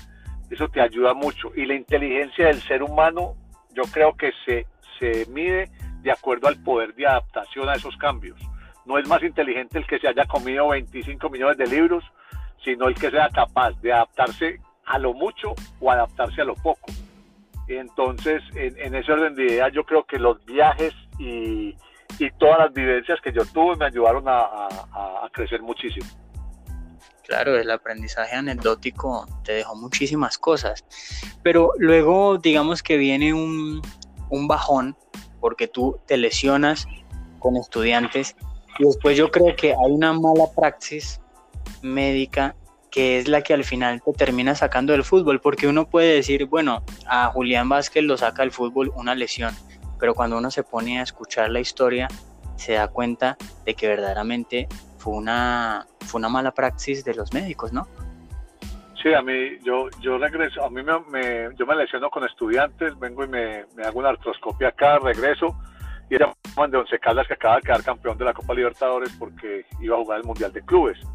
Me llaman de Once Caldas, yo tomo la decisión de, de irme para jugar el Mundial de Clubes, yo quería quedar goleador del Mundial de Clubes, eh, y, en, y en un partido pues entro eh, contra Santa Fe o contra Millonarios, no me acuerdo, en Bogotá, yo hago un giro y me duele la rodilla, quedo en el piso, entro a cirugía los días siguientes, por un, en teoría por un problema de meniscos, cuando salgo tengo una férula de, de la, del talón al, a la ingle, Y un, y un morro en la rodilla impresionante, y me dicen, no, es que tenía una pequeña inestabilidad y lo, lo operamos, está listo. Empecé a recuperarme haciendo tres, cuatro sesiones diarias de, de fisioterapia, y después de tres meses o cuatro, cuando voy a hacer las pruebas de campo, la primera práctica, ¡ah!, se me va la rodilla hacia adentro, no, le falta fortalecimiento, otro mes dándole duro, cuando vuelvo otra vez la rodilla se me va hacia adentro, y yo, eh, voy y me hago revisar de otro médico y me dijeron, no, hermano, es que la cirugía suya hace más de veinte años que se dejó hacer en Colombia. ¿Quién se la hizo? Y yo, en Manizales. Me dijo, no, eso ya no, no hay que hacer, hay que operarlo otra vez. Y, y, y ya tomé la decisión pues de, de, de hacerme operar en Medellín, y ya me recuperé, pero me recuperé bien de las rodillas, pero no quedé psicológicamente bien por todos los traumas que sufrí con, con, con cuando la rodilla se me iba hacia adentro. Entonces ahí jugué seis meses con Envigado y ahí tomé la decisión de retirarme. Juli, ¿cómo fue ese cierre de tu carrera en Once Caldas y en Envigado? Yo, yo sé que de pronto en Once Caldas no jugaste mucho, no tuviste la oportunidad de marcar, ¿cierto? No, no, no, es que me, al segundo partido creo que, que me lesioné, no tuve la posibilidad de, de marcar. De ahí me recupero pues después de casi un año, vuelvo a Envigado en el, en el dos mil seis cuando, perdón, dos mil, sí, dos mil seis, cuando debuta James. Eh, ese año desciende, marco como cuatro o cinco goles nomás, y ahí tomo la decisión de, de retirarme porque se quedé con mucho temor, con mucho miedo, no tenía miedo a chocar, y un delantero que no choque pues no, no sirve. Entonces tomé la decisión de retirarme en el dos mil seis. Después pasa algo curioso, ya tú me vas a decir en, en profundidad qué pasó, pero Julián Vásquez después del retiro como que desaparece un tiempo. Como que, como que deja de sonar, como que ya no, no se habla de Julián Vásquez. Yo quiero decir, si tú crees que esto le pasa a todos los futbolistas, que se les apaga el foco, o si tú intencionalmente dijiste como no, yo me voy a, a, a dedicar a descansar, a alejarme de los medios y alejarme de todo. Yo me tomé un tiempo para mí, o sea, me tomé un tiempo para descansar, me fui a vivir a la finca, eh, a hacer cosas que no hacía antes, entonces... Me, me, me dediqué a descansar y a no hacer nada, o sea, no hacer nada en el sentido que eh, me coloqué a estudiar, eh, por internet pues el, el curso de A D F A, eh, terminarlo, el curso de entrenador, el, el curso en el Instituto de Johan Cruyff, eh, me dediqué a estar en la finca con, con mis animales, perdón, y, y hacer cosas que no hacía antes. Entonces me desconecté de todo, eh, aproveché esos dos años. Me tomé dos años sabáticos y, y después ya empecé otra vez ya pues como en lo mío nuevamente. Tiempo después llega, pues mucho tiempo después llega la oportunidad de ser dirigente del América, pero tú ya habías tenido la oportunidad de ser técnico de una de las divisiones inferiores de Águilas Doradas, si no estoy mal. Sí, había sido director de divisiones menores y técnico de la primera, que era el equipo, la máxima categoría de, de la Liga Antioqueña de Fútbol. Inclusive quedamos, ese equipo nunca había entrado a las finales, y ese año que yo agarré el equipo quedamos campeones. Tenía jugadores ahí eh, como Andrés Ricaurte, el que jugó en el Medellín, Juan David Rodríguez Rico, que está en Once Caldas, eh, Arles Betancourt, que, que, que estuvo tapando en América, eh, en fin, una, una cantidad de jugadores pues que, que, que sacamos. Debutaron diecisiete de esos chicos en, en ese año en En, en, en Itagüí, cuando eso no era Águilas Doradas todavía, sino Itagüí, y, y afortunadamente pues hicimos las cosas bien, y, y todavía tengo contacto con todo ese grupo de jugadores porque era un grupo demasiado unido. Luego te llega la posibilidad de ser dirigente del América, de ser gerente deportivo, cuando llega este contacto con Tulio. Eh, Tú tienes una participación, no sé si la gente lo sabe, de más que en Cali será Vox Populi, pero no sé si en el resto del país y en el extranjero, pero tú tienes la oportunidad de ser una ficha clave en el ascenso, en el retorno del América a la A. ¿Cómo se da este proceso? Eh, yo vengo en conversaciones con Tulio desde febrero del dos mil dieciséis, y ayudo a hacer el puente para la reunión con, con Hernán Torres, cuando Tulio todavía no había comprado al, al, al equipo, estaba en, en negociaciones para comprarlo. Eh, finalmente llega Hernán Torres al equipo, ya me, me llaman a mí como gerente corporativo y deportivo. Eh, una vez pues, ya nos vinimos, le entrego una lista de jugadores a, a Hernán y a, y a Tulio, les, les entrego una hoja en blanco con, con una cancha de fútbol marcada, y sacamos cuatro jugadores por posición. Cada uno saca los cuatro jugadores que le gustaría tener en el equipo, y empezamos a descartar, o porque a uno no le gustaba, o por costos, o por diferentes razones, hasta sacar el once ideal. Y de ahí sacamos en total catorce jugadores que contratamos nuevos, y salieron creo que dieciséis o diecisiete que estaban, y esos fueron finalmente los jugadores que ascendieron. Ahí el equipo asciende, eh, pero Julián empieza a tener problemas o conflictos internos con, con la directiva. Yo quiero preguntarle, ¿Julián sale de América por ser mal dirigente, como algunos mal hablados lo, lo manifiestan, o verdaderamente Julián sale porque no es capaz de ser hipócrita como muchos de los que de pronto manejan el equipo? A ver, a mí... A mí eh... ellos me dan la carta que no van a continuar conmigo. ¿Pero por qué razón? Porque yo no me presto para ser títere de nadie y no me dejo. Eh, y no, yo no voy en contra de mis principios y de muchas cosas, de los manejos que ellos actualmente están haciendo. Entonces, por eso yo no, yo no, yo no continúo en el equipo, porque me volví la piedra en el zapato de, de las cosas que ellos hacían.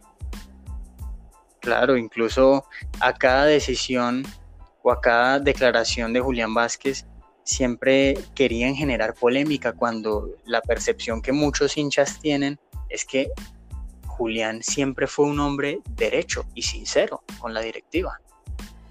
No, y esta es la hora que, que la gente reconoce eso, sabe que, que yo no digo las cosas por decirlas, o sea, ni por generar polémica, ni por, ni por, no, simplemente digo las cosas que siento y en el momento que las siento. Pues si no estoy de acuerdo con algo, hay que decirlo. Claro, incluso se viralizó una declaración tuya en torno a la salida de Guimaraes, donde tú decías que pues era una vergüenza lo que se había hecho con, con el entrenador de Costa Rica. Pero claro, claro.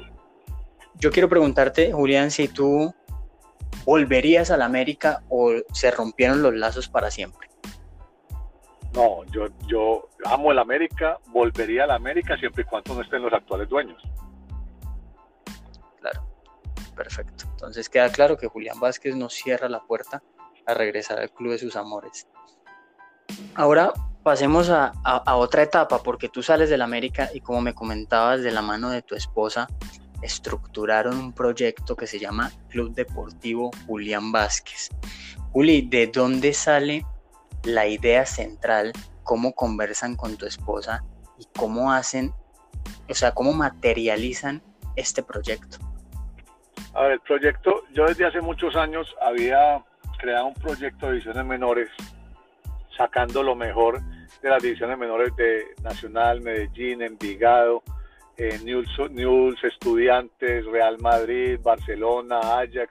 Me demoré cuatro años y medio haciéndolo, pero eh, no lo pude implementar en América, y el fútbol aficionado hay mucha corrupción. Entonces, que este si no es, si no es representa, si a este jugador no lo representa tal grupo, entonces no puede estar en este equipo profesional con la sub veinte. Si este jugador no le paga tal, no puede debutar. Que si este, hay muchísima corrupción. Yo siempre tenía claro que yo quería crear mi propio club que fuera en contra de todo ese tipo de cosas. El que jugara era porque jugaba bien, o porque jugaba eh, porque tenía las condiciones, no porque pagaba por jugar, o no porque era amigo de este, o no porque era familiar de este otro.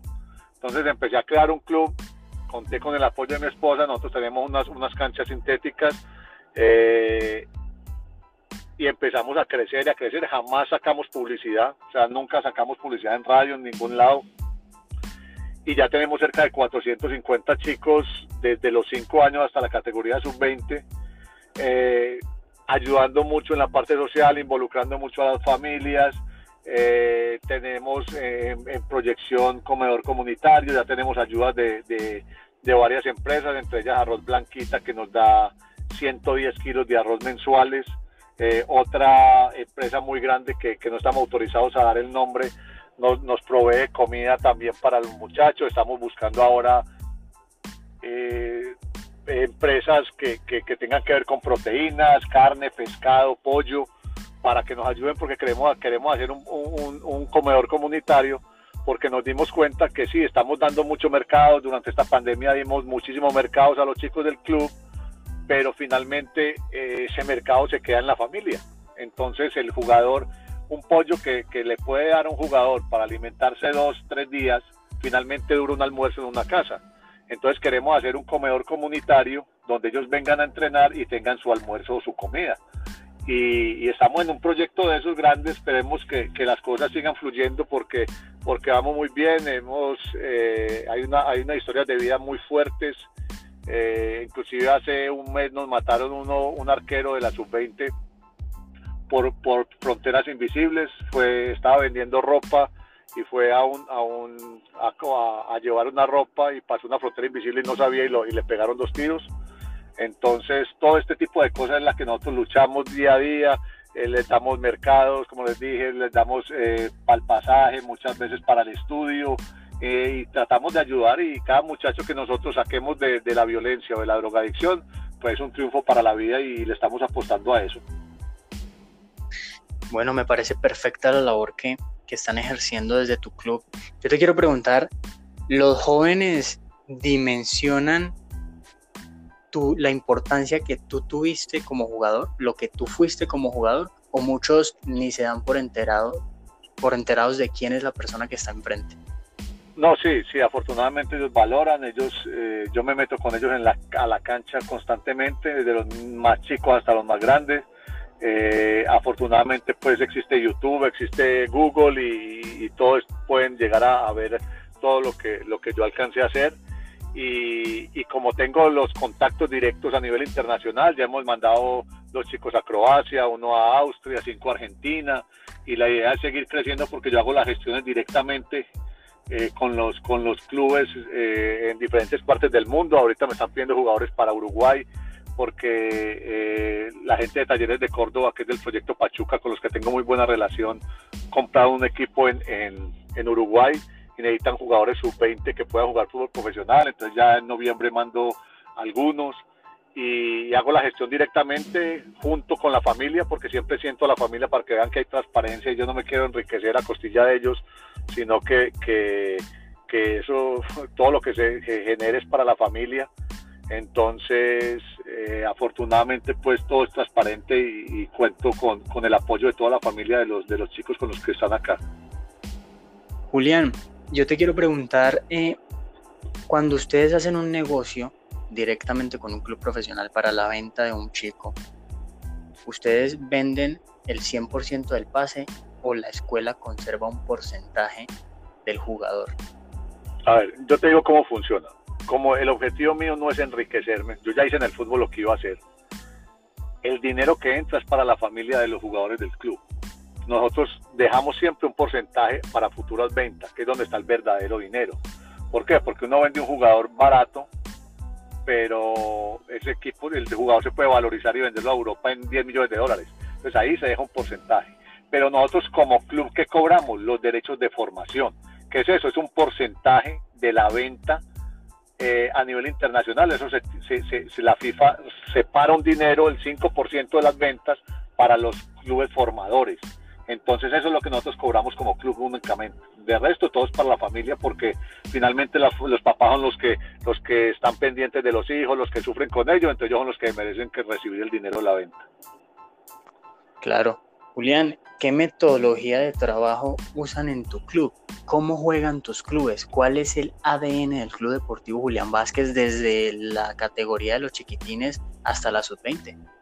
Nosotros... Eh, Obviamente lo que queremos es que jueguen y traten bien la pelota, pero que, que, ¿qué metodología aplicamos? Es el fútbol integrado. ¿Qué es fútbol integrado? Es mente, cuerpo y espíritu. O sea, que uno ve que, que, que los jugadores eh, trabajan por un lado la defensa, otros trabajan por otro lado el ataque, nosotros hacemos todo, todo integrado y todo con el corazón. Me explico, eh, un jugador que entienda el juego es un jugador más productivo, y que entienda el juego es que sepa cuándo tiene que jugar corto, cuándo tiene que jugar largo, cuándo tiene que rechazar, cuándo tiene que poner el balón al piso. O sea, que aprenda a entender el juego independientemente de los sistemas de juego, porque eso ya es más táctica, eso lo dan los entrenadores y lo da, y lo da el tiempo.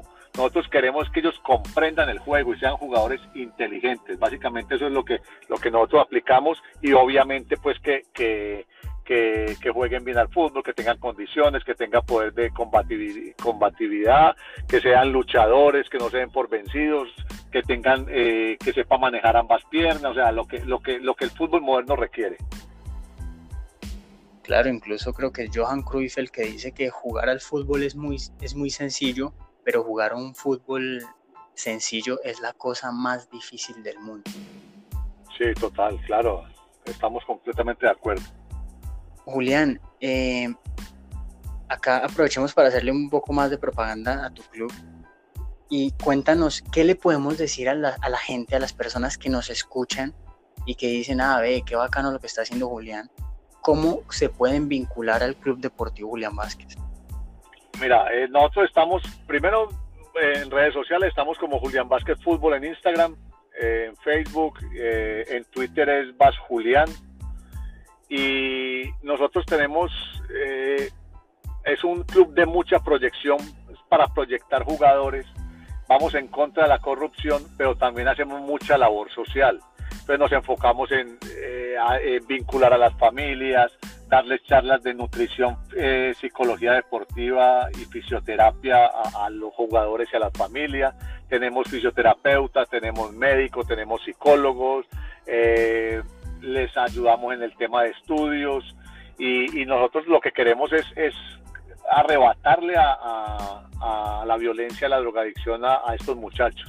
Entonces buscamos gente, eh, jugadores soñadores, jugadores con, con ganas de salir adelante, y buscamos también empresas que quieran vincularse en la parte social, porque nosotros somos una fundación sin ánimo de lucro, entonces recibimos ayudas sociales y damos certificados de, de, de estas ayudas.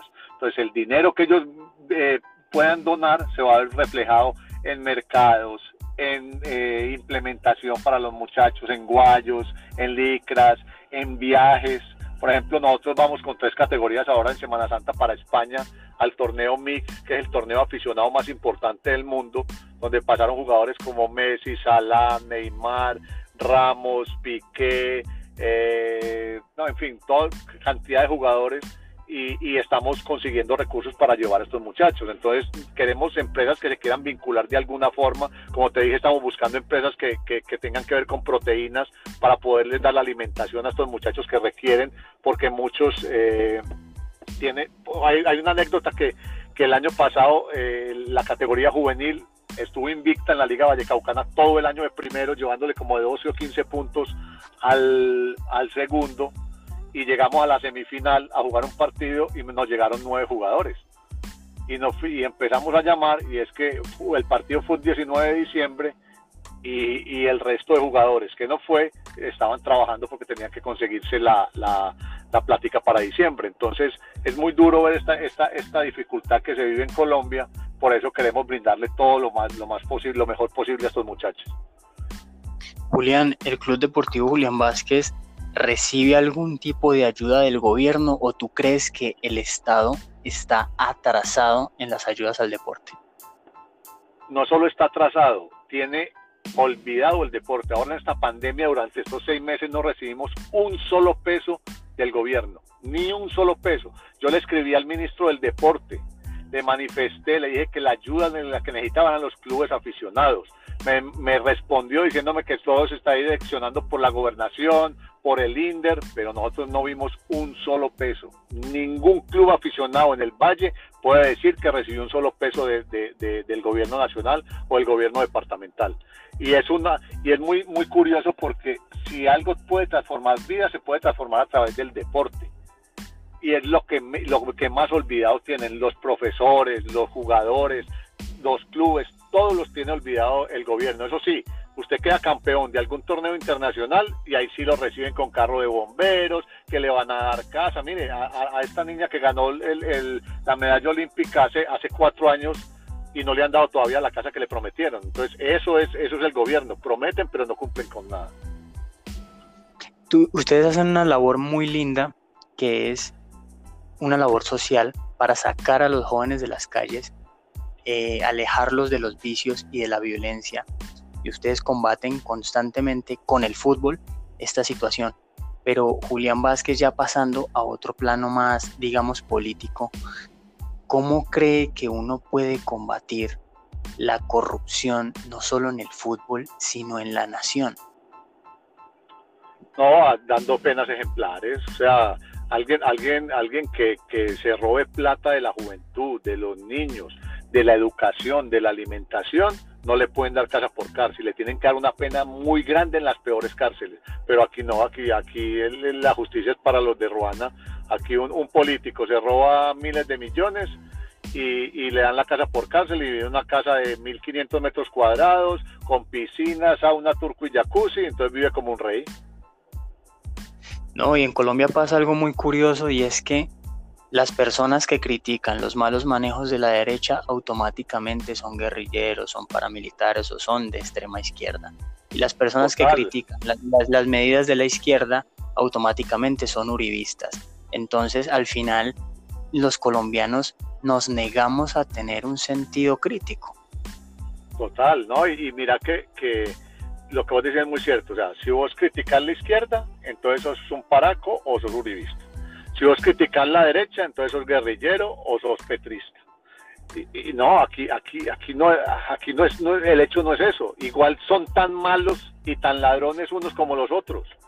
Porque si usted mira los de derecha, ¿cuántos hay en, en la cárcel por corrupción? Y si mira los de la izquierda, ¿cuántos hay en la cárcel por corrupción? Entonces el, el tema no es ese, el tema es, es, es saber elegir.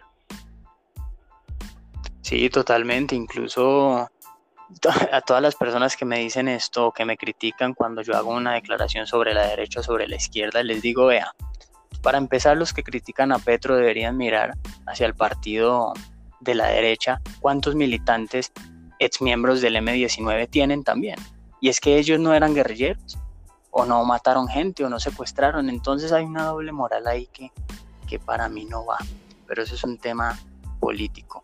Juli, nosotros acá tenemos en Ministros de la Táctica una sección, dos secciones más que se vienen y, y cerramos, eh, que se llama el once ideal.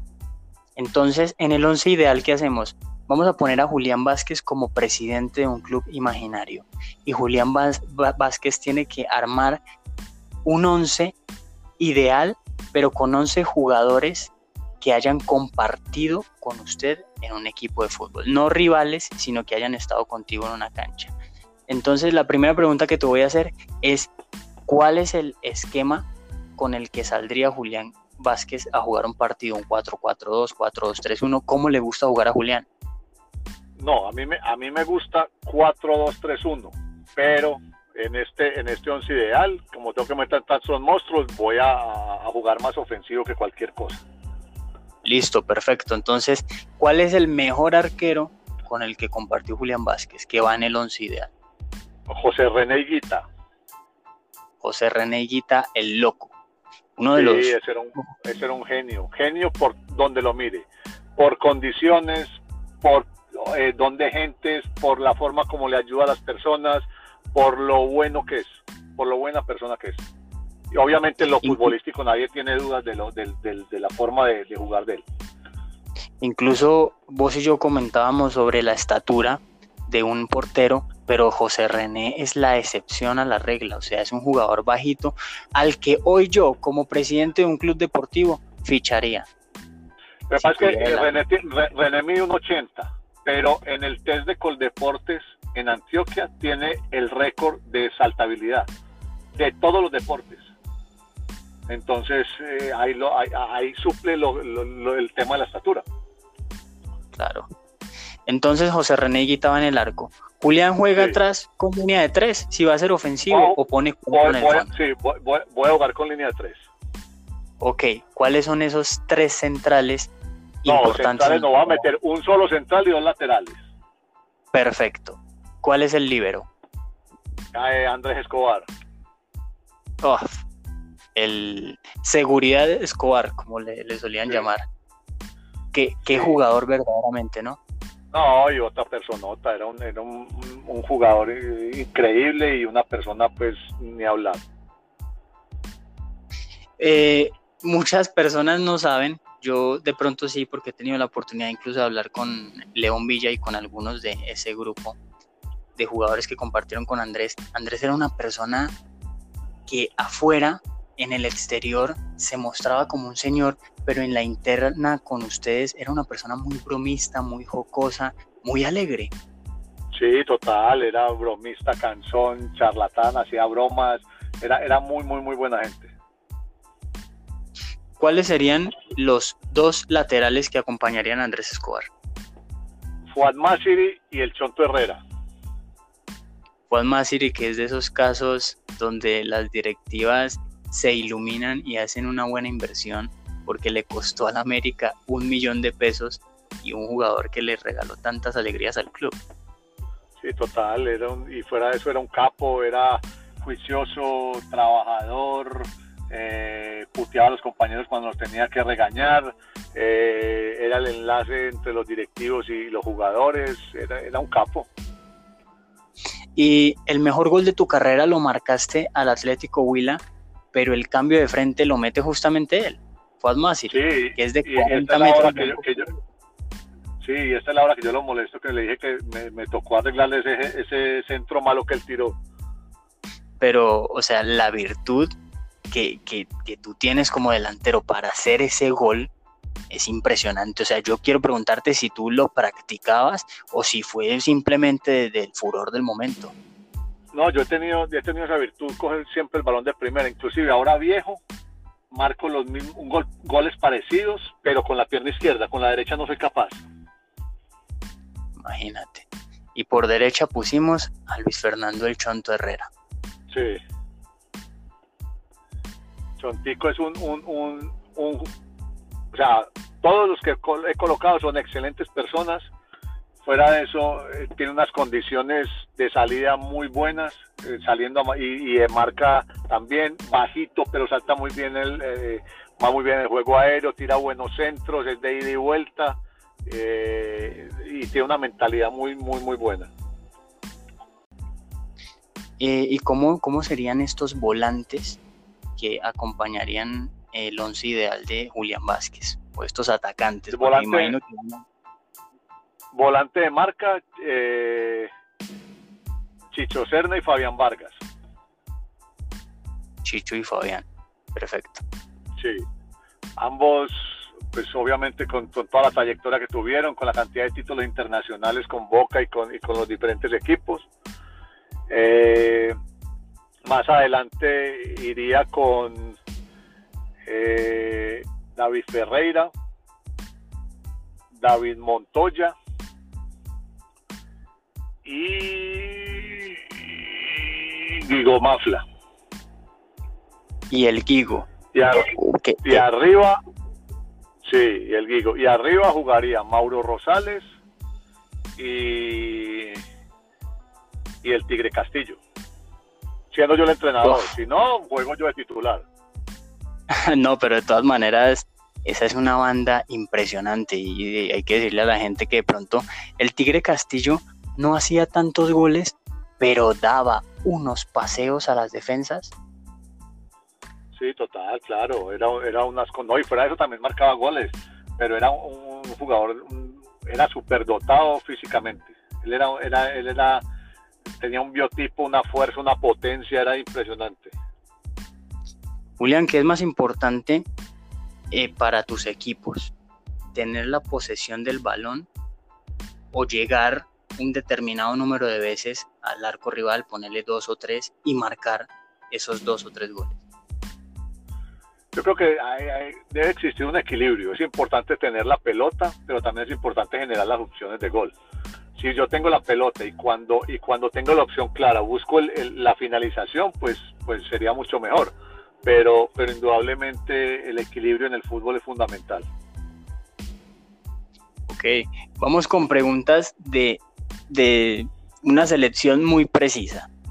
Eh, sí. Juli, ¿Messi o Cristiano Ronaldo? Messi. ¿Por qué?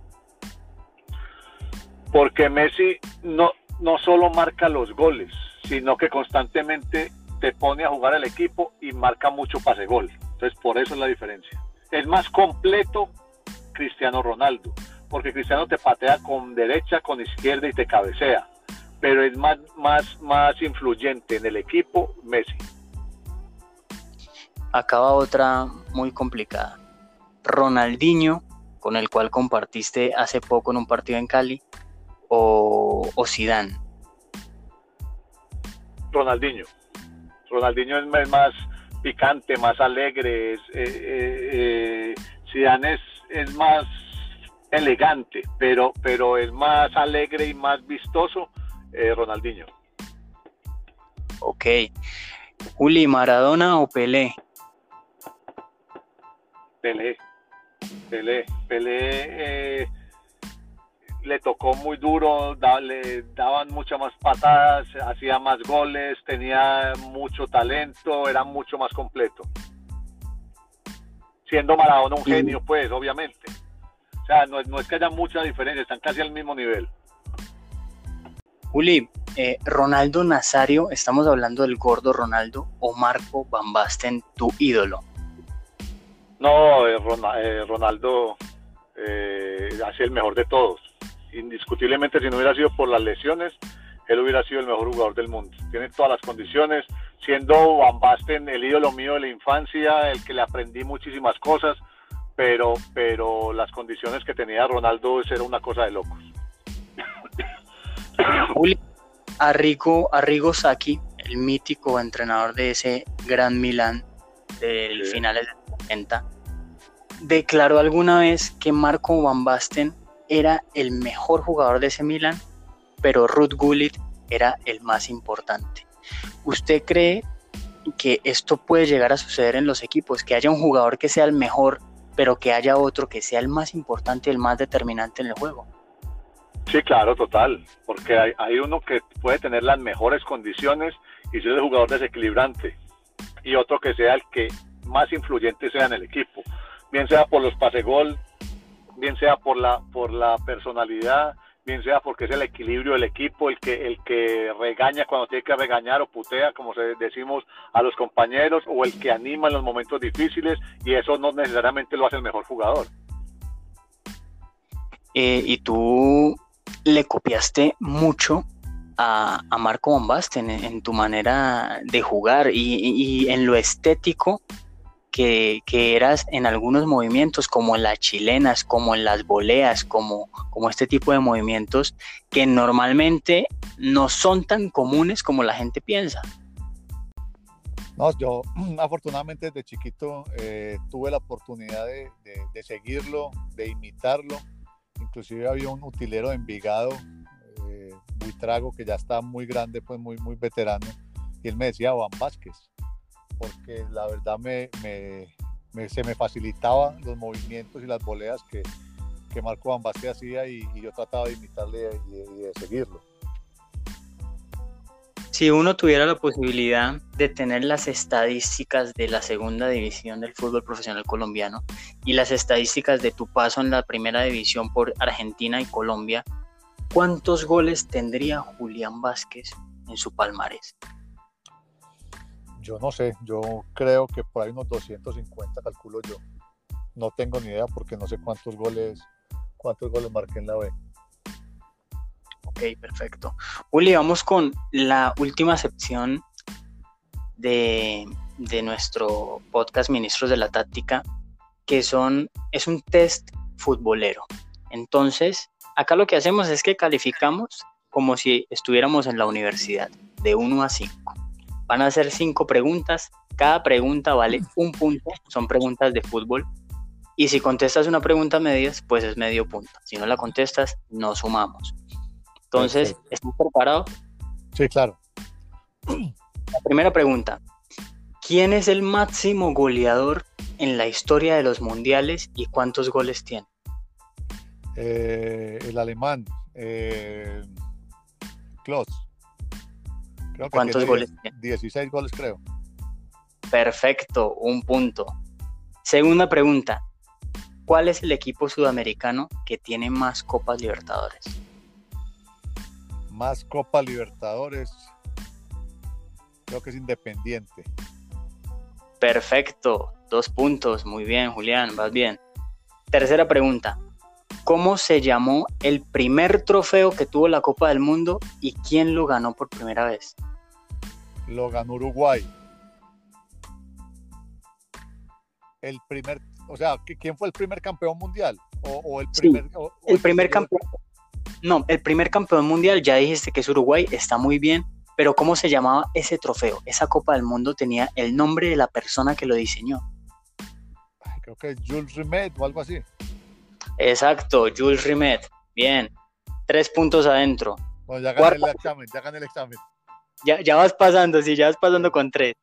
La, la cuarta pregunta es, di... Ah, no, hay tres jugadores en la historia del fútbol, tres, que ganaron el Mundial, como técnicos y como jugadores. ¿Quiénes son esos tres jugadores? Uno es el, el de Francia, eh, Blanc, puede ser. No, no es Blanc, pero sí es francés. Vas bien, sí. Por ahí vas bien. Bueno, el otro es Tele Santana, creo. No, no es Tele Santana. Entonces, pero... el viejito, el viejito, espérense, ay, se me fue. Eh, eh, espérate, que no, no Tele Santana, ay, se me fue el brasilero, el viejito, el, el bueno, el francés es... Volante de marca era. Sí, no, es que le tengo la imagen de él. Capitán. Sí. No, no, no, no, no. Y te faltan dos, te faltan dos, pero con ese punto del, del francés no te puedo dar el punto, pero te puedo estar negociando el medio punto, pero te quedan dos. Hay uno que es muy importante en la historia del fútbol, uno de los cinco grandes. Uno de los cinco grandes, a ver. Ay, es que yo sé que el, el, el, es que la Tele Santana y otro que era un viejito, que es que se me, se me escapa el nombre. Bueno, a ver quién. Te voy a dar pistas, te voy a dar pistas. Capitán. Era capitán de esa selección también. Y era técnico. Con esta, si no la sacas, estamos al horno, como dirían en Argentina. Pero era técnico del equipo al cual míticamente Freddy Rincón le empató en un mundial. Ah, claro. Eh, Rummenigge. Eh, Rummenigge no. eh, Beckenbauer, Beckenbauer. Beckenbauer, bien. Ahí van dos. Y uno... Bueno, te voy a dar el medio punto. Y la respuesta era Mario el Lobo Zagallo. Zagallo, claro, el viejito. O Lobo Zagallo, claro. Franz Beckenbauer y Didier Deschamps. Eh, Deschamps, sí, señor. Y la última pregunta. Julián Vásquez hasta el momento tiene tres coma cinco en la prueba. Y la última pregunta es, ¿cuál es el único jugador en la historia del fútbol que ganó la Champions con tres equipos distintos? Juepucha. Cristiano. No, te voy a dar la, la, la pista. Jugó y fue campeón de la Champions con el Ajax de Bangal. Luego fue campeón de la Champions con el Real de Madrid y la última Champions la ganó con el Milan. Tiene que ser uno de los holandeses. Por ahí va, vas muy bien. Eh...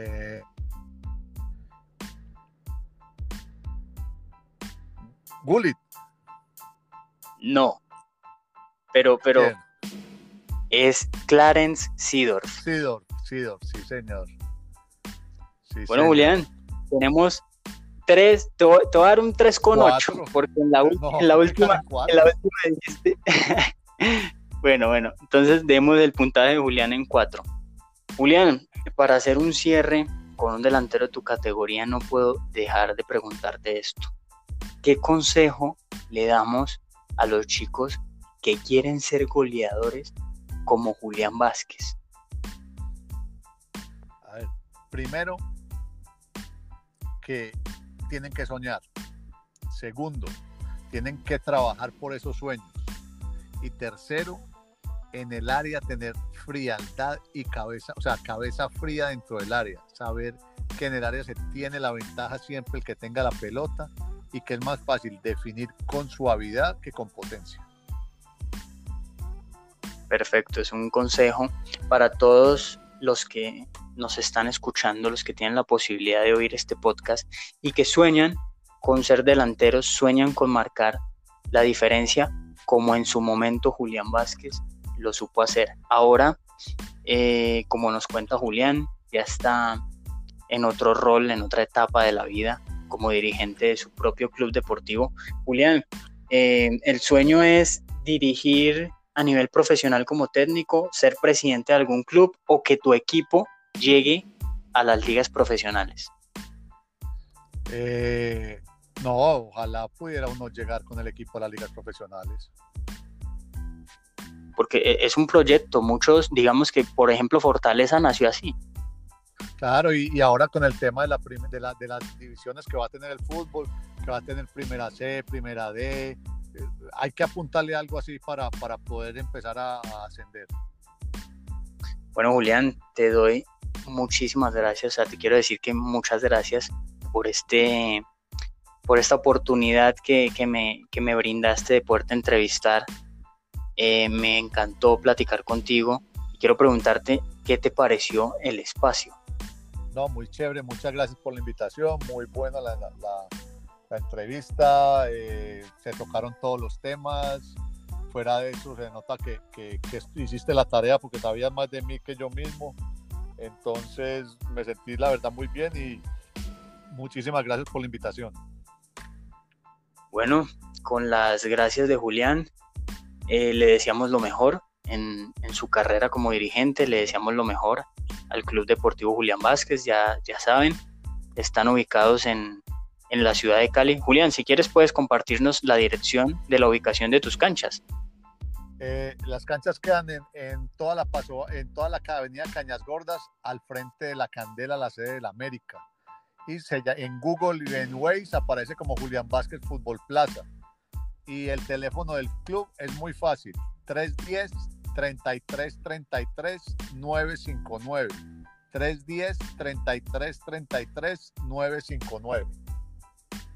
Bueno, ya lo saben, ahí tienen el número, la ubicación de las canchas de Julián, donde los, lo pueden ubicar y pueden empezar los trámites si quieren que sus hijos pertenezcan a este gran club que hace una grandísima labor social.